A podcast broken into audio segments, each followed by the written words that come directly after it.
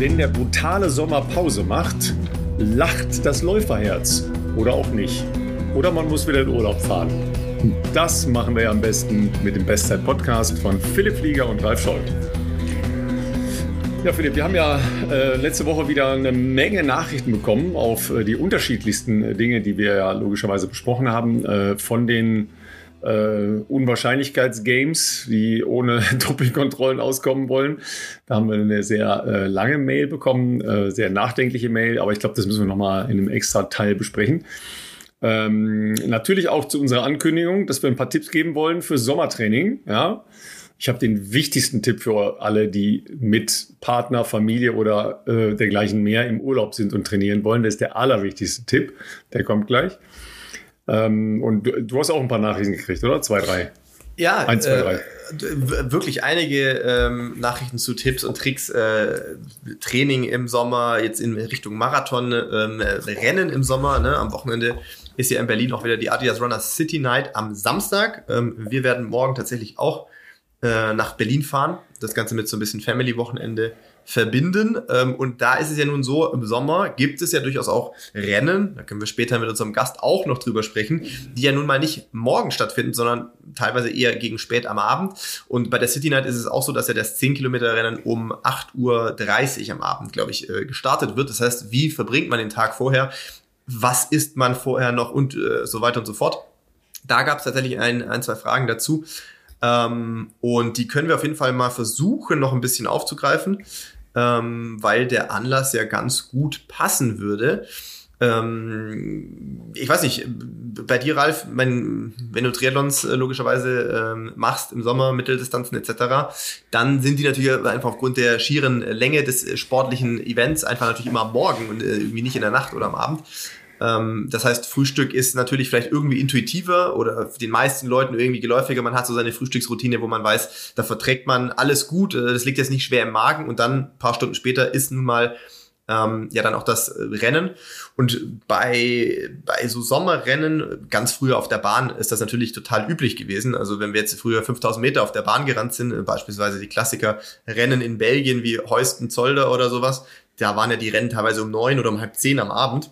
Das heißt, du hast erstmal irgendwie den ganzen Tag rumschlagen müssen, also gedanklich auch äh, versuchen müssen, jetzt nicht den ganzen Tag auf Hochtouren nervös zu sein, gleichzeitig vernünftig zu essen, vor allem auch gut ähm, zu trinken, ähm, auch Elektrolyte schon mal ähm, aufzunehmen und dann, ja, bei mir war es eigentlich so, ich habe immer versucht, so circa vier Stunden vorher nochmal eine richtige Mahlzeit zu essen. Also ich rede jetzt nicht von irgendwie einem Müsli-Riegel oder so, sondern nochmal irgendwie bei mir früher oder jetzt auch hier zehn Kilometer in Berlin schon irgendwas Pasta-mäßiges, was du halt in der Stadt auch bekommst. Ne?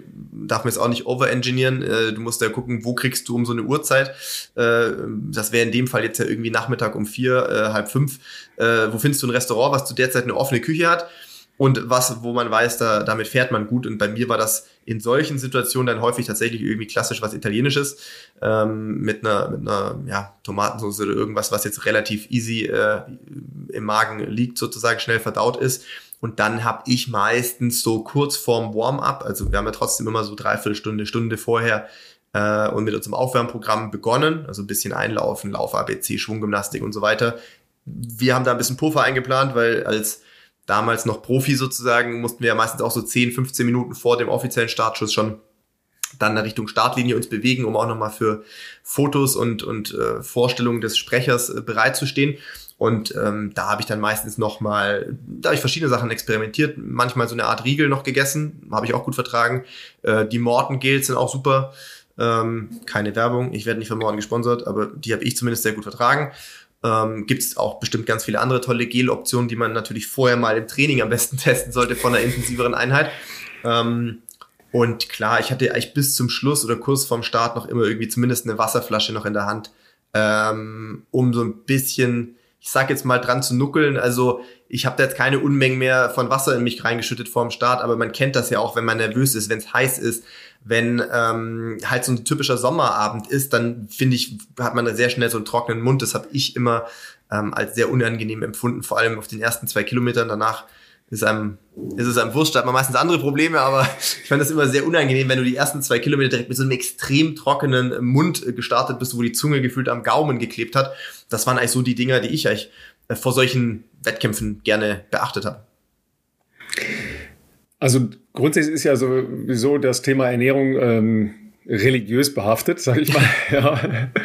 äh, wenn du dann nicht zu Hause bist, ist das schon mal gleich doppelt schwierig, weil jeder, der eine spezielle ähm, Ernährungsroutine hat, muss sich das entweder selber mitnehmen, das machen viele, oder dann einfach äh, kreativ sein, was natürlich auch schnell mal nach hinten losgehen kann, weil wenn du dann irgendwas hast, was du vielleicht doch nicht verträgst oder einfach viel länger im Magen liegt, als man sich das vielleicht vorstellt, ja, so, so ein frischer, knackiger Sommersalat, der hat halt eine, eine Verweildauer von ein paar Stunden, also von mehreren Stunden im Magen. Das ist äh, überhaupt keine gute Idee vor Sport.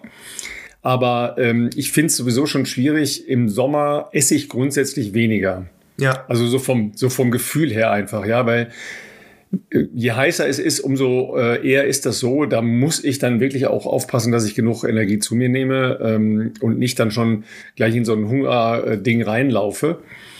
Wenn du ähm, mit Triathlon jetzt äh, um die Ecke kommst, dann ist es ja sowieso der Fall, dass du beim Schwimmen in der Regel nichts nimmst. Ja, also die, die Langstreckenschwimmer machen das natürlich. Ja, also wenn die länger schwimmen, dann versorgen die sich schon unterwegs, aber Triathleten nicht. Komischerweise, weil ich verstehe es eigentlich nicht so richtig. Man kann ja im, äh, sowohl im Rennanzug als auch in, in dem Neo durchaus ein Gel reinstecken und das bei der Hälfte halt nehmen. Ne? Weil sonst bist du, je nach Länge der Schwimmdistanz, halbe Stunde, dreiviertel Stunde, Stunde schon mal ohne Verpflegung. Da bist du gleich in einem Minus drin. Das müsstest du eigentlich sofort ausgleichen, wenn du aus dem Wasser kommst. Aber in der Regel ist du dann hektisch, weil wechseln und so weiter und so weiter. Und fängst dann erst, wenn du dich einigermaßen eingegruft hast auf dem Rad an, dich zu verpflegen. Ist eigentlich schon zu spät. Ja, und deshalb wird beim, beim Triathlon sehr oft bis ziemlich nah an das, ähm, an das Rennen ran noch weiter äh, verpflegt. Also durchaus so bis äh, 20 Minuten, halbe Stunde vorher dann nochmal ein Riegel. Okay, wow. Ja, also durchaus mhm. auch was, um, um äh, was im Magen zu haben. Ähm, gar nicht so Gels. Also das, das mag sein, dass das ähm, Leute auch machen.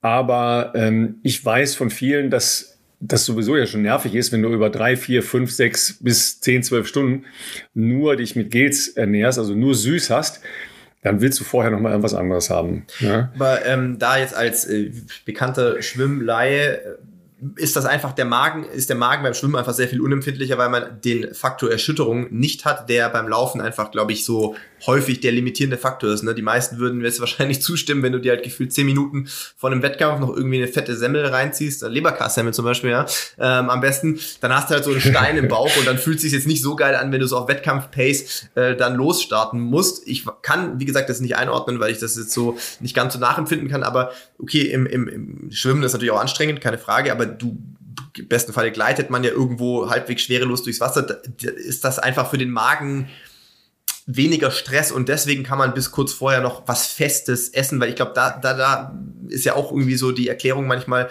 äh, warum vielleicht eher auf was Flüssiges, also oder Kohlenhydratgetränke oder äh, ein Gel würde ich jetzt auch mal eher als flüssig äh, kategorisieren, dass das ähm, einfach dann vielleicht eher mal noch 15 Minuten vorm Laufen noch schnell genommen wird, weil das ja liegt jetzt nicht groß schwer im Magen dann.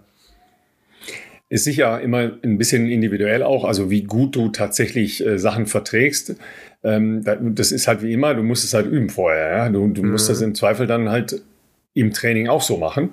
Ja. Aber grundsätzlich ist es natürlich schon mal so, dass du ähm, die Erschütterung, wie du gesagt hast, nicht hast.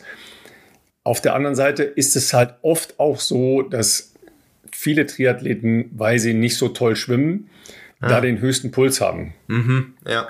Ne? Und je kürzer die, äh, die Distanz insgesamt ist, also wenn du jetzt auf, auf kurz oder auf olympisch bist, dann ist natürlich auch die Intensität da gleich äh, deutlich höher. Also eher dann in Richtung einer Laufbelastung. Ne? Aber äh, trotzdem, Laufbelastung ist schon insgesamt ja eine, eine ganz andere äh, Gesamtkörperbelastung als jetzt Schwimmen oder auch Radfahren, weil du trägst halt dein eigenes Körpergewicht nicht. Ja. Das ist schon mal ein großer Unterschied. Da kann man relativ weit vorher, lass es eine halbe Stunde sein. Ja, aber wenn du eine halbe Stunde vorher ein, ein, äh, Riegel, ein Gel oder was auch immer, was du normalerweise gut verträgst, nimmst, das ist ja, das ist ja anverdaut. Das, das, das belastet den Magen nicht mehr. Und wenn du dann jetzt nicht auf einer Kurz- oder Sprintdistanz bist, wo du gleich halt äh, auf 160 Puls oder 170 ja. oder 180 Puls gehst, dann geht das schon. Ne? Aber wenn du ähm, eine Stunde oder was vorher nichts isst, dann bist du ja schon, bis du dann das nächste Mal was isst, bist du dann auf dem Rad. Das, das ist stimmt. dann zwei Stunden. Das ja. ist schon sehr lang. Ja, das das ja. muss man immer sehen. Das ist halt bei, ähm, beim Radfahren natürlich anders. Das ist beim Laufen anders ähm, und das ist eben äh, einfach die, die, Abläufe, muss man sich einmal vergegenwärtigen. Ja, wann esse ich tatsächlich das letzte Mal mit irgendwo hinfahren, aufstellen, äh, Startnummer, Startbereich und so weiter und so weiter. Ja, ähm, ich glaube, es ist immer gut, wenn man ein, äh, einfach ein Gel dabei hat, weil äh, das Gel sollte man ja geübt haben, hast du dabei und gehst nicht gleich mit dem Defizit rein. Ja, ist auf jeden Fall ja. besser. Also ich glaube auch, dass das bei, ähm, bei Läufern relativ spät ähm, was noch zu nehmen sicher eine bessere Grundversorgung ist, als wenn du eine oder zwei Stunden vorher nichts isst. Ja, ja also klar, du, du, willst ja nach, du willst ja vom Prinzip her, das, deshalb sagst du ja vier Stunden, du willst ja sicher sein, dass, dass du im die Prinzip große Mahlzeit, den Magen, den Magen weg hast. Genau. genau. Ne, das, genau. das willst du, da willst du sicher gehen. Genau. Ne? Deshalb, liebe Leute, hat natürlich Philipp P. aus R. in Rot, ja, noch schön. das Video, das Video haben Sender auch reingedonnert, ne? das, okay. man wird immer gemessen an seinen Aussagen, die man tätigt. Also, okay, Absolut. das war natürlich ein, ein etwas ähm, nicht ganz so ernster und für mich eher spaßbehafteter Wettkampf, wenn man so möchte. Die Staffel damals in Rot, das Video, ich musste jetzt schmunzeln, weil äh, das haben wir die Woche auch zugeschickt bekommen, jetzt den fertigen Schnitt. Das wird irgendwie die nächsten Tage auch mal noch bei YouTube online gehen. Ähm, aber ja, da ist natürlich genau besagte Szene beinhaltet, wo ich noch schön beim Bäcker mir hier so eine, was was, Streusel, Streuseltaler, Streuselschnecke, ich weiß nicht, was das war, mir noch reinge, reingezogen. Aber, aber weißt du was, das ist auch gar nicht so schlecht, weil das ist natürlich äh, relativ hart Zucker. Ne? Also ja, genau. der, der Nachteil daran ist, dass es, äh, der Blutzuckerspiegel relativ hoch geht. Ne? Genau. Also ich muss sagen, auch relativ schnell wieder runtergeht. Ne? Äh, ich habe nichts gemerkt, äh, jetzt irgendwie negativ oder so beim Laufen tatsächlich klar, weil man vielleicht auch entspannter da rangegangen ist. Ich musste jetzt nicht äh, ansatzweise äh, Race Pace oder irgendwas loslaufen, sondern bin da irgendwie meinen 350 4er Schnitt Pace losgerannt. Ähm, da da habe ich jetzt gar nichts gemerkt. Ich habe es dann eher, sagen wir mal, den Magen im weiteren Verlauf des Rennens auch mal noch auf die Probe gestellt mit allem, was es da gab von verschiedenen noch nie von mir konsumierten, äh, ich glaube, es war von Powerbar, äh, Liquid Gels, ähm, Cola, Red Bull Wassergemisch, alles durcheinander getrunken. Aber erstaunlicherweise hat der Magen das ja relativ gut äh, toleriert. Wassermelone nicht zu vergessen, die ich mir unterwegs oh, noch echt? eingepackt habe. Ja, da hat einer, das war aber schon kurz vor Schluss, meinte so, hey, wir haben auch, wir haben auch äh, Wassermelone. war ich ja am, am Gehen in der, in der Verpflegungsstation. Ich gesagt, komm, habe ich noch nie gemacht beim Laufen, gib her, äh, hau, hau ich mir auch noch rein, wenn ich jetzt hier weiterlaufe. also Wassermelone cool. stelle ich mir auch relativ gut vor, weil erstens ist natürlich äh, geschmacklich halt, und du hast so ein bisschen Substanz. Ja. Ne? Ähm, Kannst du aber gut zerdrücken, sogar mit der Zunge im Mund. Genau, ist halt ein sehr hoher Flüssigkeitsgehalt. Ne? Also das, das stelle ich mir sehr gut vor. Ja. Ähm, tatsächlich gibt's ja bei, bei vielen Langdistanzrennen auch im Sommer ähm, irgendwo Brühe. Oder das gab es dort auch. Das war der einzige, hm. ähm, die einzige Option, die mir da angereicht wurde, auf die ich dann doch verzichtet habe, weil es kam halt direkt nach dem Red Bull Wasser, äh, dass ich davor, also quasi von der Person zuvor gegriffen habe und dann kamen noch zwei, die meinten, hey, wir hätten auch Brühe und der nächste mit der Wassermelone und dachte ich so, die Kombi jetzt Red Bull Wasser, was ich gerade getrunken habe, zu dann Brühe wechseln, das war mir dann doch ein bisschen zu krass irgendwie. ich gesagt, ich gehe lieber mit der Wassermelone. Und ähm, ja, das, äh, aber du, ich glaube, für jemanden, der, ähm, wie gesagt, ich bin ja nur da einfach einen Marathon gelaufen. Ja. Aber ich glaube, wenn jemand da vielleicht 15 Stunden unterwegs ist und den ganzen Tag, wie wir gerade vorher gesagt haben, sich nur so ein süßes Zeug irgendwo reingeballert hat, Gels und was weiß ich was alles, ich glaube, dann bist du irgendwann auch echt dankbar, äh, mal ja, einen total, zu total. bekommen. Ja, ähm, absolut. Also ja. Ich war auch froh im Ziel, habe mich da sehr über dieses riesen Erdinger Glas gefreut, äh, von dem ich vielleicht drei Schluck zwar nur getrunken habe, aber einfach um mal einen schönen, herben, anderen Geschmack im Mund äh, äh zu bekommen, weil ich hatte leider auch das Pech, oder was heißt das Pech, ich weiß nicht, ich hatte das Gefühl, die Veranstaltung wurde nur mit einer Geschmackssorte von diesem Liquid Gels von Powerbar beliefert, nämlich Matcha. Aha. Und ich sag mal so, nach sechs, uh, sieben okay. von den Dingern hast du nicht mehr so viel Bock gehabt. Nee, das stimmt, das stimmt, das stimmt. Da willst, du, da willst du mal irgendwas anderes haben, ne? Das stimmt. Ich hätte ja, irgendwas äh, Tropical oder keine Ahnung, irgendwas Fruchtigeres hätte ich dann doch auch mal noch gefeiert, aber ich hatte einmal, ähm, was war denn das für eins? Das war ein normales Powerbar Gel, ich glaube Cranberry oder, oder nur Berry oder keine Ahnung. Das war aber das Problem, äh, wenn du das halt nur so mitgenommen hast in der Hand und aus der Verpflegung rausgerannt bist schon. Das habe ich natürlich probiert dann zu nehmen. Aber sagen wir 30 Grad plus wenig Spucke im Mund plus ein sehr zähes Gel, könnt ihr euch vorstellen, ging nicht so gut runter. Und dann habe ich wirklich zweieinhalb Kilometer gekämpft mit dieser Substanz im Mund, bis ich den nächsten Wasserbecher irgendwo äh, mir wieder äh, greifen konnte. Und deswegen habe ich gedacht, na komm, dann bleiben wir lieber bei diesen, bei diesen Liquid-Gel-Optionen, die, die kann man zumindest gut runterschlucken beim Laufen. Also ich kann mich noch gut erinnern, als ich meine erste Halbdistanz gemacht habe, da hatte ich auch gar keine Vorstellung, wie das dann nachher mit dem Laufen wird. Ne? Das ist dann mhm. immerhin noch ne, über 20 Kilometer logischerweise. Da habe ich aber dann auch jede Verpflegungsstation Gel genommen und da waren seltsame Geschmacksrichtungen. Ne? Ich hatte mhm. immer so ein bisschen den Eindruck, da verklappen die Hersteller so die Sachen, die vielleicht so im Laden nicht so, so opti-opti laufen, ja. Der also Eindruck es ist hat eine, sich mir eine böse Unterstellung. Es ist eine böse Unterstellung, ja. Jedenfalls gab es da Apfel. Hm. Ja, also Geschmackssorte Apfel, ja. Die schmeckte wie Badewannenreiniger. Ja, Jetzt habe ich noch keinen Badewannenreiniger getrunken, aber so, so stelle ich mir das vor.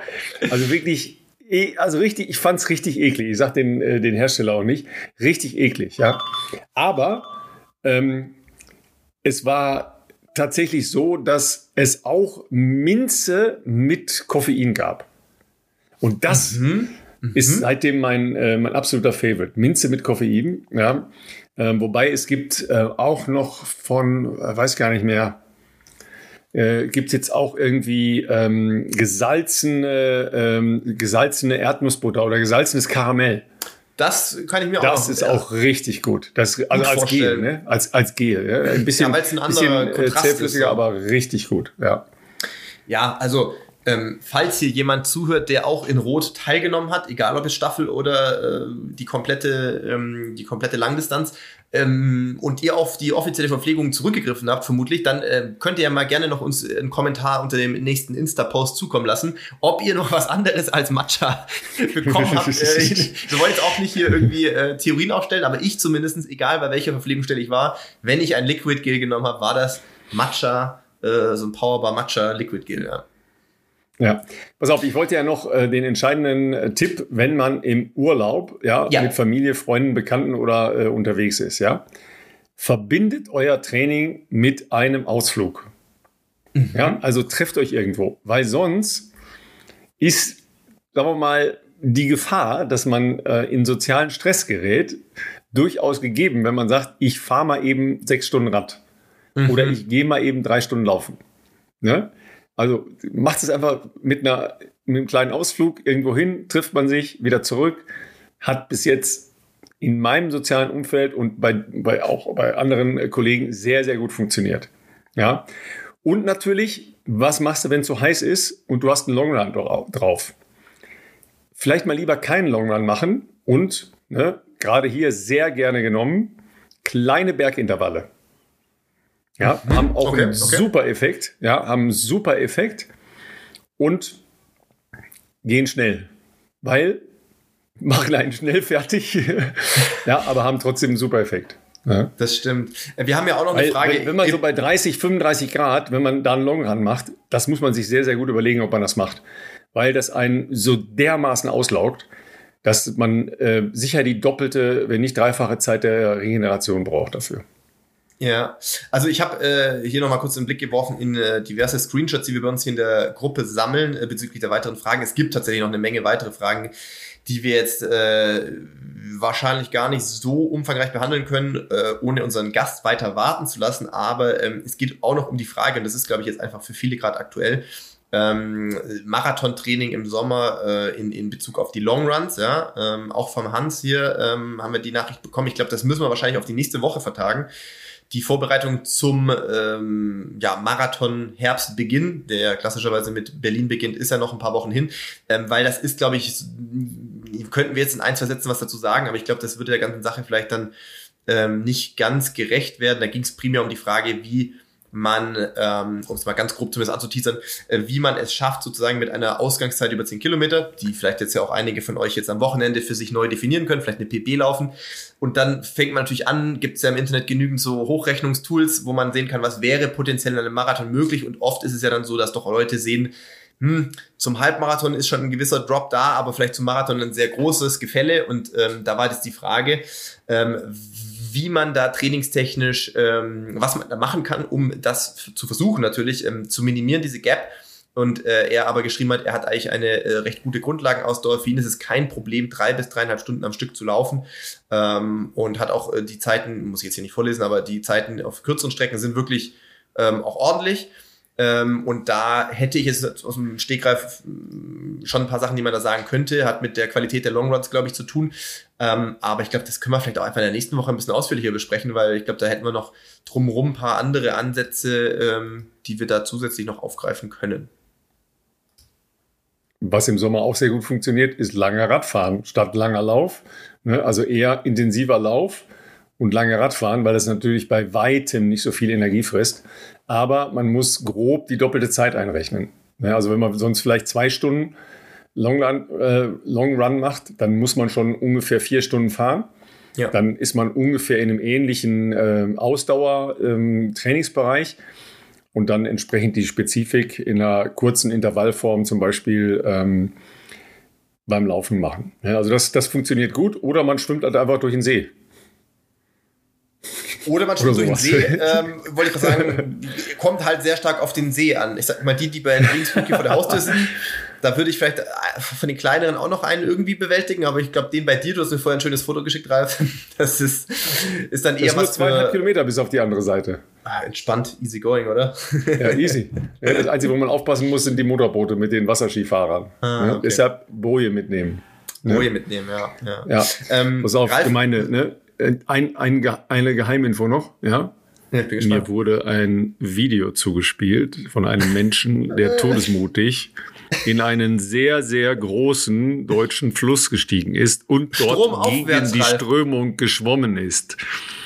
Ich sag dir, es hat drei Stunden später. gedauert für 100 Meter. ich kam einfach nicht von der Stelle. ähm, ähm, ist denn unser Gast schon im Warteraum, Ralf? Weil ansonsten erzähle ich doch noch zwei Sätze zu dem. Ähm, nee, noch nicht. Kannst du noch machen. Dann machen wir das in Kürze erstmal schon mal. Bevor wir sonst wieder vergessen, ich weiß, wir sind da nicht so gut drin, äh, in der Folge der kommenden Woche manchmal auf so äh, angeteaserte Sachen äh, zurückzugreifen, weil irgendwie da einfach jede Woche so viel Neues passiert, dass wir das irgendwie auch dann ab und zu mal vergessen. Also mein Tipp äh, für Hans wäre, wenn grundsätzlich lange Läufe nicht das Problem sind und die Unterdistanzwerte, sage ich jetzt mal, grundsätzlich äh, geeignet für die Wunschzeit, dann ähm, war für mich einer der wirklich krassen Gamechanger ähm, und Leute, die hier lange dabei sind, wissen jetzt genügend über das Training mit Renato Canova, glaube ich, ähm, dass äh, für mich das Thema qualitative Longruns echt nochmal ein Unterschied war, weil ähm, das einfach sehr viel mentale Härte bringt, aber ganz klar natürlich auch physisch einfach ein Unterschied ist, ob du die Longruns nur ganz easy joggst oder ob du dann irgendwann anfängst, in deinem Longrun ein Programm mit einzubauen.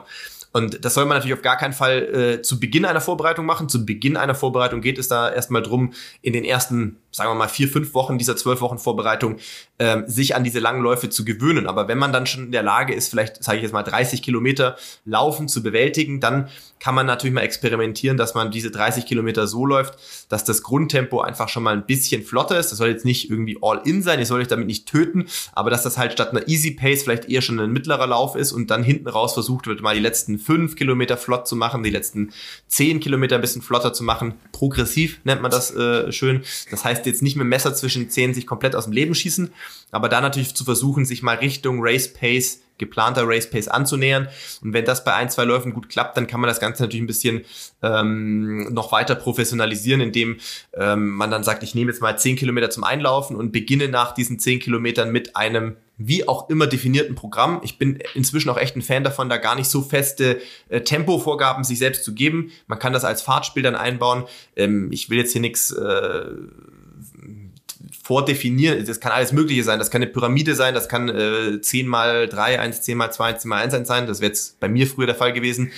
Oder irgendwelche Spiel, äh, also Variationen, wo ihr euch sagt, okay, das ist die Belastung, in der laufe ich schnell nach Gefühl, also das, was mein Körper als schnell empfindet, aber auch zulässt und ich trabe dazwischen eben wegen mir eine Minute oder wenn es natürlich, wenn ihr Sechser Blöcke macht, dann vielleicht auch zwei Minuten ähm, und wiederhole das x-mal und dann habe ich am Ende vielleicht nochmal äh, fünf oder zehn Kilometer äh, Cooldown, wo ich dann wieder in einem mittleren Tempo zu Ende laufe. Das ist tatsächlich sehr, sehr üblich ähm, bei äh, vielen Weltklasse-Athleten, dass eben Longruns dann irgendwann mit bestimmten Aufgabenstellungen und bestimmten Tempobereichen versehen sind, die einfach natürlich ein bisschen mehr die Wettkampfsituation simulieren. Und äh, der Rückgriff jetzt auf Hans, um das vielleicht auch nochmal kurz abzugrenzen. Also wenn jemand äh, auf seinen ersten Marathon trainiert, habe gerade zwei Schützlinge, die ich da ein bisschen beraten, betreuen darf für die BMW-Kampagne zum Berlin-Marathon. Das sind aber absolute Rookies, die sich da jetzt quasi mehr oder weniger freiwillig gemeldet haben, gesagt haben, hey, das wollen wir jetzt probieren. Da fängt man natürlich ganz anders an mit dem Training. Da muss man erstmal gucken, dass man die überhaupt dazu bringt, sich daran zu gewöhnen, länger zu laufen. Aber wenn jetzt jemand wie Hans da ist, der halt ein sehr konkretes Zeitziel hat, der schon Marathons gelaufen ist, dann ist das natürlich ein Stilmittel, was äh, dazu beitragen kann, logischerweise einfach auch im Marathon ähm, bessere ähm, Stehqualitäten sozusagen in der zweiten Hälfte des Rennens zu entwickeln, einfach wenn man den Körper dementsprechend anders schon mal vorbereitet. Ich habe noch, noch eine schöne äh, Variation oder äh, noch zwei schöne Variationen dazu. Ähm, habe ich, man glaubt es kaum, tatsächlich schon mal gemacht. Ganz entspannt zu einem zum Beispiel 5 Kilometer Lauf oder 10 Kilometer Lauf hinlaufen dann den Lauf machen, ja, also in, in einer ja dann für Marathon ähm, schnelleren Pace als Race mhm. Pace und von da aus wieder nach Hause laufen. Ja. Ja, also wenn das, wenn das jetzt nicht dann äh, die Range halt komplett sprengt. Ja, ja, ja, Man kann das auch mit dem Rad machen, dass man zum Beispiel sagt, okay, ich fahre eine Stunde irgendwo hin zu einem Lauf, laufe da, jetzt nicht, dass ich mich komplett aus dem Leben schieße, ja, aber laufe einen Lauf, weil es oft einfacher ist, in, in dem Wettkampf mit anderen in der entsprechende Pace zu laufen, logischerweise. Total. total. Und fahre dann wieder mit dem Rad zurück. Also sowas ja. wird halt auch im Sommer sehr gerne von, äh, von Triathleten gemacht, um eben genau das zu erzielen, dass man Qualität in die langen Läufe reinkriegt. Super, ja. Absolut. Gut, dann würde ich sagen. Wir teasern unseren Gast an, würde ich sagen. Möchtest du das Ja, absolut. Dann würde ich sagen, ich übernehme das. Genau, ja, oder, das. genau also Aaron nee, nee. Bienenfeld ist unser Gast. Ihr habt es im Titel schon gesehen. Insofern ist das jetzt kein Geheimnis mehr, aber wir wollen natürlich auch die Gelegenheit nutzen, ihn euch vorzustellen. Denn Aaron Bienenfeld werden vielleicht schon einige von euch schon mal den Namen gehört haben, wissen vielleicht nicht ganz genau, wo sie den Namen schon mal gehört haben.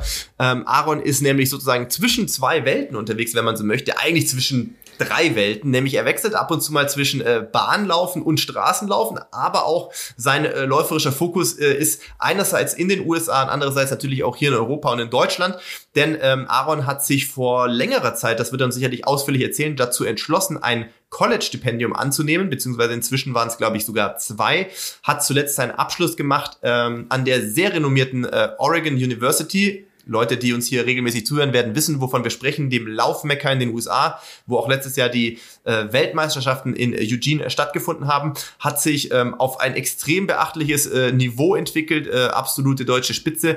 Äh, nicht zuletzt auch äh, dieses Jahr nochmal einige neue Bestzeiten aufgestellt. Ähm, hier vor allem natürlich bemerkenswert einerseits seine 61, 51 vom Berliner Halbmarathon zu Beginn des Jahres, aber dann auch auf der Bahn äh, 13, 19 äh, schon über 5000 Meter gelaufen und 27,55 über 10.000 Meter. Und selbst die 1500 hat er noch auf 341 verbessert. Und ja, da wird es natürlich jetzt ganz spannend zu sein, ihn ähm, erzählen zu lassen aus seinen USA-Erfahrungen und natürlich, wo die Reise hingeht, weil in den USA ist es natürlich so, wer aus dem College rauskommt, unterschreibt üblicherweise einen Profivertrag oder startet ins Berufsleben. Und da äh, bin ich sehr gespannt, äh, wie der weitere Weg bei Aaron Bienfeld aussehen wird. Ja, und dann herzlich willkommen in unserer kleinen äh, Bestzeitwelt. Ähm, ja, du bist einer der äh, besten deutschen Läufer, aber vielleicht in Deutschland gar nicht so im Mittelpunkt, weil du äh, im Land der Freiheit, des Laufens und äh, der unbegrenzten Möglichkeiten äh, deine zweite Heimat gesucht hast. Ja, äh, wie geht's dir? Was machst du gerade? Ja, hi Ralf, äh, hi Philipp. Ich bin gerade in Berlin, ähm, habe mich äh, ja mehr oder weniger spontan entschlossen, äh, die Runners Night mitzumachen, die jetzt dieses Wochenende ähm, am Start ist. Und ja, bin gerade von einem Workout zurückgekommen und sitze jetzt hier ähm, am Tisch in Neukölln und freue mich auf den Podcast mit euch. Ja, cool. Du hast gerade schon im Vorgespräch gesagt, es waren nicht die geilsten Wetterbedingungen offensichtlich gerade. Äh, du warst mit deiner Freundin am Trainieren und dann äh, hat es ordentlich geregnet, oder? Ja, also es ist äh, interessant. Also es ist immer mal wieder Schauer, dann regnet es richtig stark für ein paar Minuten, dann hört es auf. Aber ja, also das kann man ja ab, denke ich, äh, als Läufer mit ein bisschen Erfahrung. Von daher, also hat Spaß gemacht, war eine gute Einheit gewesen vor dem Lauf und fühle mich ganz ordentlich noch. Das klingt. Das ist ja schon mal gleich spannend, äh, weil wir über äh, Laufen im Sommer und Laufen vor allen Dingen, ähm, wenn man später am Abend so einen Lauf hat, äh, eben noch gesprochen haben. Was machst du jetzt noch für ein Workout? Wir haben ja heute, äh, was ist eigentlich heute? Donnerstag, ne? Wir haben Donnerstag. Ja. Was machst du da noch für ein Workout vor so einer ähm, Wettkampfbelastung? Eigentlich wollte ich es gestern machen, aber da sind wir halt von Frankfurt nach Berlin gefahren und dann äh, gab es auch ein bisschen Komplikationen. Ich war den ganzen Tag auf dem Bein und bin sehr früh aufgestanden um 5 Uhr und dann dachte ich, okay, ey, mehr als ein Traben kriege ich nicht mehr abends hin um 8.30 Uhr oder wann es auch war. Und deswegen habe ich dann gedacht, okay, wenn ich vormittags rausgehe heute, dann ist es noch am besten oder besser, als wenn ich es abends mache heute. Habe ich noch knapp zwei Tage Zeit, weil dafür spät ist. Und ich machte immer gerne ähm, so ein bisschen quasi Warm-up, ähm, so On-Offs Richtung drei, fünf Kilometer Pace, mhm. dann äh, kurze Pause, dann ein Segment äh, in Race Pace. Ich habe jetzt eine Meile gemacht in 10 Kilometer Pace oder halt meine Go Pace und dann nochmal äh, am Ende ein paar Strides und das war's dann schon. Also ja, mit Warm und äh, Warm-up und Cooldown natürlich kommt man also auf 12, 10 bis 12 Kilometer vielleicht. Das ist ja super, ja. super spannend. Nur mal als Erklärung, äh, Strides ist natürlich so ein äh, amerikanischer Begriff, ne? also ja, ein, paar äh, Steigerungen, sagt man in, äh, genau, genau, genau. Im, im, nee, nee, gar nicht, äh, das ist alles nee, gut. Nur für die Erklärung. Äh, weil das ja auch in vielen genau. äh, Trainingsplänen äh, zwischendrin genau, steht. Ne? Genau. Nur damit wir, damit wir alle mitnehmen hier in der Gemeinde. Genau, also das ist ja total spannend, äh, also immer spannend natürlich Athleten wie dich hier zu Gast zu haben, aber vor allem auch spannend natürlich solche Trainingseinblicke zu bekommen, ähm, weil natürlich daraus ähm, hier die, die Zuhörerschaft, die natürlich sehr, sehr, sehr stark äh, äh, Ausdauersport interessiert ist, natürlich da auch immer versucht, ein bisschen was rauszuziehen und wir haben eben im Vorfeld, Ralf hat es gesagt, schon drüber gesprochen, dass eben am Wochenende die Adidas Runner City Night in Berlin ist und da hatten wir eben auch eine Hörerfrage ähm, aus der letzten Woche vorliegen gehabt, wo es halt auch unter anderem darum ging, Vorbereitung eines solchen Rennens ist ja ein bisschen untypisch. Viele Leute, die jetzt vielleicht so Volksläufe laufen oder auch Straßenläufe laufen, ähm, ke kennen natürlich das Halbmarathon Berlin, hab's vorher schon gesagt, bist du ja auch dieser Bestzeit gelaufen. Das ist aber natürlich anders, ne? Da ist der Start irgendwie morgens um, weiß gar nicht mehr genau, um 10 wegen mir. Und ja, 9 jetzt Uhr oder sowas. Oder 9 Uhr sogar. Und jetzt haben wir natürlich ein ganz anderes Szenario. Es ist Sommer, es ist heiß, äh, der Start ist um 20.30 Uhr. Was macht man da den ganzen Tag? Und vor allem, was isst man da? Und was wann isst man da noch was? Es ist vielleicht auch spannend, wenn du das teilen möchtest, wie das bei dir aussieht. Ich habe so ein bisschen meine Erfahrungswerte aus der Vergangenheit vorher ähm, äh, ja. mitgeteilt, aber jetzt haben wir natürlich jemanden, der am Wochenende da auch starten wird. Ähm, wie, wie, wie sieht das bei dir aus? Genau, also äh, ich höre es auch immer gerne von anderen Leuten, wie das handhaben. Ich finde, so ein bisschen in der Laufszene, ähm, ich weiß nicht wieso, aber diese Sachen werden immer so als Geheimnis behandelt. Und ich, ich denke, man kann mehr darüber reden. Ich meine, es ist jetzt keine Raketenwissenschaft. Nee. Äh, Laufen ist Laufen. Klar gibt's da äh, gibt's bessere Einheiten und schlechtere Einheiten, aber wie gesagt, ich finde so, äh, macht schon Sinn, seine Sachen zu äh, teilen. Ich meine, die, die funktionieren ja auch nicht für jeden. Also was ich jetzt mache, muss jetzt nicht für jemand anders funktionieren. Wenn jetzt ein jemand, der eher, keine Ahnung, Bahnläufer ist, so trainieren würde wie ich, dem würde es nicht weit bringen wahrscheinlich. Also wenn man nur auf der Bahn läuft. Ja. Äh, genau, also vor dem Wettkampf, der ist ja um 8.30 Uhr, meine ich. Ähm, ich gucke halt, dass ich, ja, so, wenn ich eine Net mache, nicht äh, irgendwie die mehr als fünf Stunden vor dem Lauf ist. Das heißt, ich will schon fünf Stunden vor dem Lauf top wach sein. Mhm. Ist jetzt auch egal, um wie viel Uhr das wäre. Ähm, und auch ich muss sagen, ich halte mich da schon ziemlich stark dran. Also ich esse dann relativ wenig von dem Wettkampf, weil ich da absolut keine Komplikationen will oder sowas. Das heißt, Frühstück wird auf jeden Fall vollgehen, äh, Mittagessen auch, aber dann nach dem, nach dem Mittagessen werde ich dann halt gucken, dass ich nur echt trockene Carbs irgendwie reinbekomme oder sowas in der Art. Und ähm, also Kuchen. Ich bin ja groß ja, auf Kuchenfreund, genau, nee, äh, wie also jeder hier weiß, ne? Also Kuchen. Ja. Also Kuchen ist trocken, aber äh, meistens greife ich dann tatsächlich doch zu so einem Mortenriegel oder sowas in der Art. Ähm, was einfach gut runtergeht. Und äh, in den USA Ab, werden ja auch so. Ein fester. Ein fester. Es gibt jetzt auch diese Solids ja, heißen, genau. die, die sind äh, seit, weiß nicht, gibt es mhm, ja. ein Jahr oder, oder ein halben Jahr, die sind tatsächlich ja, Riegel, genau, in Riegelform, kein Gel mehr. Genau. Genau. Ja. genau, genau. Der geht, der schmeckt ganz gut, geht ganz gut runter.